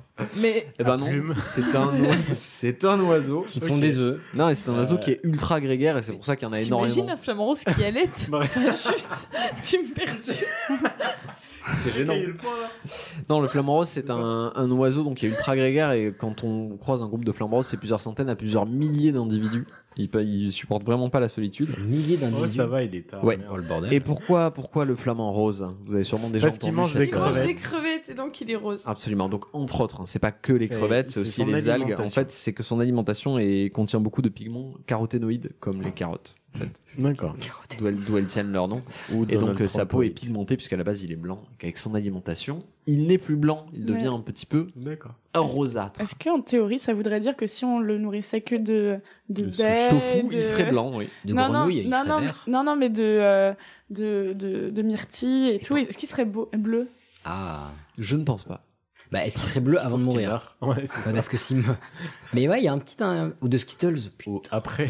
Ils auraient une couleur tellement fat. Numéro 6 Un corbeau. Un corneille. Non. Bah voilà. Alors du coup, je me sens obligé de vous remettre le corbeau. Là, une petite ambiance suicide autour de la table. Ah, c'est c'est un peu plus. Petite nuance. Aigu. Aigu. D'accord, Il y a une légère nuance. en C'est effet. vrai. Allez, je vous coupe légèrement. Donc oui, la corneille euh, a un bruit extrêmement chiant et une attitude extrêmement chiante, puisque la corneille, quand vous l'entendez, généralement, c'est qu'elle est menacée par un prédateur. Et ce qu'elle va faire, la corneille, quand elle est menacée par un prédateur ou un autre rapace, c'est qu'elle va casser les aller couilles. aller au point le plus haut possible, et elle va gueuler le plus fort possible, et de la manière la plus répétitive possible. J'ai peur J'ai bien Et du coup, ça va donner la- le- l'indice pour toutes les autres corneilles du coin de aussi se foutre sur le coin le plus haut et de faire le... Et c'est pour ça que généralement quand on entend des corneilles ça dure longtemps et c'est extrêmement chiant. L'oiseau du diable, quoi. L'oiseau du diable, ni plus ni moins. Et la corneille est en effet toute noire, ainsi que son bec C'est est vrai. Mm. aussi tout noir. Passons au numéro 7. Le fameux. Le fameux. Le moineau. Oui Oh. Bravo Camille Il s'agit du moineau. Le moineau commun, puisqu'il y a genre... Oui, euh, il est doit y a- trop mignon, il doit y ce avoir moineau. genre 80 euh, espèces de moineaux différentes. Et le moineau, euh, en langage populaire et notamment dans l'argot parisien, on l'appelait un piaf Oui. dès la fin du 19e siècle. Et c'est de là que d'ailleurs que Edith Piaf tient son nom. Il, il est tout petit le moineau, non Il est tout petit. c'est bien. Et il a une particularité, le moineau, c'est qu'on le trouve quasiment dans tous les pays du monde, ce qui est le cas de assez peu d'oiseaux finalement, Ah ouais. même si les oiseaux se déplacent. euh, il y a- on on les retrouve rarement dans, dans tous les pays, donc et le moineau, à part euh, peut-être en Alaska et, euh, et dans des pays où le Donc, climat genre, est euh, vraiment difficile. Il y a du moineau en climat Au Barzazat. tropical, euh, easy, quoi. Ouais, et il y a surtout du, cli- du, du moineau par exemple en Europe autant qu'en Amérique, ce qui est assez rare parce qu'il y Ouais, a très peu j'avoue. d'oiseaux qui peuvent se déplacer aussi loin. Nous, on les a, on les a forcément euh, déplacés nous-mêmes et, euh, et du coup, on se Et retrouve ça se avec des faufile moineaux. partout, je veux dire, t'en trouves a dans tes les bagages. RER, à mon avis, il y en a dans les avions, quoi. Enfin, Oui, le moineau dans pas mal d'endroits est considéré comme un nuisible en fait, parce qu'il y en a plein et qui sont très bruyants. Ces cons de moineaux. Le numéro 8 sur 10, je précise, votre, votre supplice arrive à sa fin. Le La Ah, chouette. Non la tourterelle. La, la- Oui, Camille, la j'allais Euh, dire le- tourterelle. Eh, une enfance en Franche-Comté, ma gueule. Eh. La tortarelle.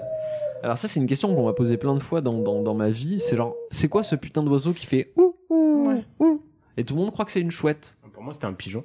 Eh ben non, c'est une tourterelle. Alors qu'on confond souvent avec le pigeon. C'est vachement plus bruyant qu'un pigeon, une tourterelle. Ouais, c'est un petit peu la même espèce en fait, Ouais. comme la colombe. D'accord. Ouais, ça y ressemble beaucoup. La différence, c'est que la tourterelle, c'est plus clair, c'est un peu blanc-gris, et ça a un espèce de demi-collier noir derrière la nuque, comme s'il avait une minerve ou un truc pour dormir dans l'avion. Et le pigeon, c'est une connotation un peu dégueulasse, quoi.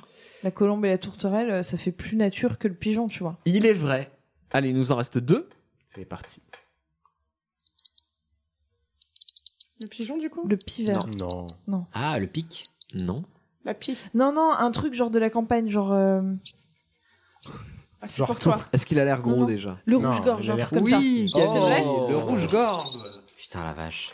Le petit oiseau vénère qu'on appelle rouge-gorge parce que C'est tellement Il mignon. a un ouais, petit il a jabot. le, il a le, le, le début de bide un peu rouge, ouais. Parfaitement. Il a la gorge rouge, donc le C'est rouge-gorge. super mignon, ça, comme oiseau. Bien joué. Ça se joue entre Ilias Camille et Anouk. Ouh, et c'est le dernier. Très beau choix. Tout va se jouer maintenant. Pique, hiver. Le pivert, ouais. Ah, un, Woody mec qui, un mec qui Woodpecker. casse des noix avec Le son front. Woody castor. Woodpecker. Le toucan. Un tapir. Le jet. La pie. Un marteau piqueur. Un castor. Un tracteur qui démarre. Vous dites beaucoup de trucs qui sont pas des oiseaux quand même. hein. Oui, mais parce que ça. Une poule. C'est un oiseau qui est assez gros. Le, le cygne. Le panda. Une baleine. L'aigle. Une poule. Un faisan. Non. Un, Un pan. vautour. Non. Un albatros. Non. Ah putain, j'aurais trop aimé. Un dodo. Mais ils sont- on, on sait quel bruit. Dans les, les histoires populaires, c'est un oiseau euh, à qui on attribue une tâche très particulière. C'est Articodin dans Un Ah, Pokémon. phénix. Non, non. La- une tâche liée à la fertilité. Ah, la cigogne. Oui Oh. Ah, bien ouais. je- Bah très très gros, très très gros euh, par rapport à Si, une ba- si, c'est vachement très, gros. très Par rapport à une baleine, c'est tout petit. Mec, Oui, non, t'as mais- ja- tu t'es jamais pris une merde de cigogne sur la gueule. Ça t'est arrivé Euh, c'est- Non, mais j'en ai déjà qui sont tombés à côté de moi en Espagne, parce qu'en Espagne, il y a énormément de cigognes sur les clochers des églises, etc. Et j'ai eu la peur de ma vie, parce que j'ai vraiment cru que j'avais un obus qui me tombait sur la gueule. Ça fait littéralement. Oh, la fragilité de l'homme. Et, euh, C'est la guerre, hein. et ce bruit particulièrement étrange est lié au fait que les cigognes n'ont pas de muscles dans la trachée. En fait, elles sont incapables de, de faire des bruits Wow. d'oiseaux et du coup, elles claquent du bec extrêmement fort pour euh, faire ce clac clac clac clac clac clac clac. Cette Comme espèce des de petites bruit chelou. maracas. Des petites Absolument. euh, castagnettes, ouais. Elles n'ont pas. On appelle ça Ah le, oui, le castagnettes craquettement plutôt. ou le claquettement de la cigogne. Ah, c'est beau. C'est beau une cigogne, là, je regarde une photo. Oui, Très bien. c'est c'est un bel animal. Très bien. C'est un Et bien puis, bel animal. Plus tard, nous regarderons tes photos de vacances. Je précise, je précise pour nos auditeurs que euh, je sais qu'on pourrait faire le- le- l'erreur, mais je ne suis pas ornithologue. Non, tu Ah non, pour ça, on y C'est vrai croit. que t'avais- Une L'expertise ouais, t'as- très, très t'avais euh, poussée. l'air, Tu es ornithorynque, ça n'a rien à voir. Euh, Je suis ornithorynque. La semaine prochaine, Juan vous proposera un quiz sur les bruits de serpents. Absolument. Les lombriques. Je parle le fourche-langue. Ah, Euh, bah, sur ce, nous allons clore cet épisode. Nous remercions encore. Anouk. Oui. Ah. Merci. Vas-y, nique le, euh, nique le spectre. Triple clap. Euh, oui, donc on remercie Anouk, c'était euh, trop cool. C'est un grand plaisir de te recevoir. J'espère que Grave. t'as passé un bon moment. C'était très gentil de m'accueillir, c'était très cool. Ah bah ça nous fait très plaisir à nous. Ça nous On fait rappelle très que plaisir. Anouk a une série qui vient de sortir. Oui. Qui est s'appelle super cool. Qui m'a filé la chlamydia. Drôle. Voilà, Et que, intéressant. que vous retrouvez sur toutes les applications de podcast.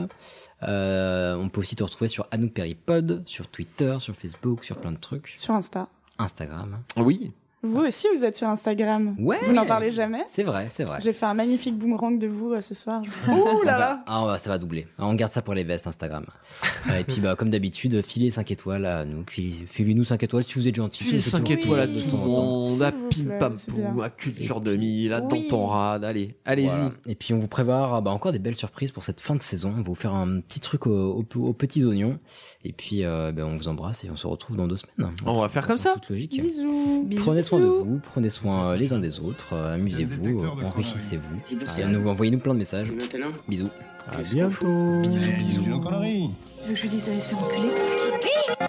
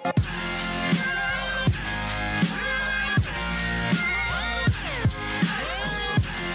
Vulgaire Je trouve ça vulgaire. Oui, je trouve ça vulgaire.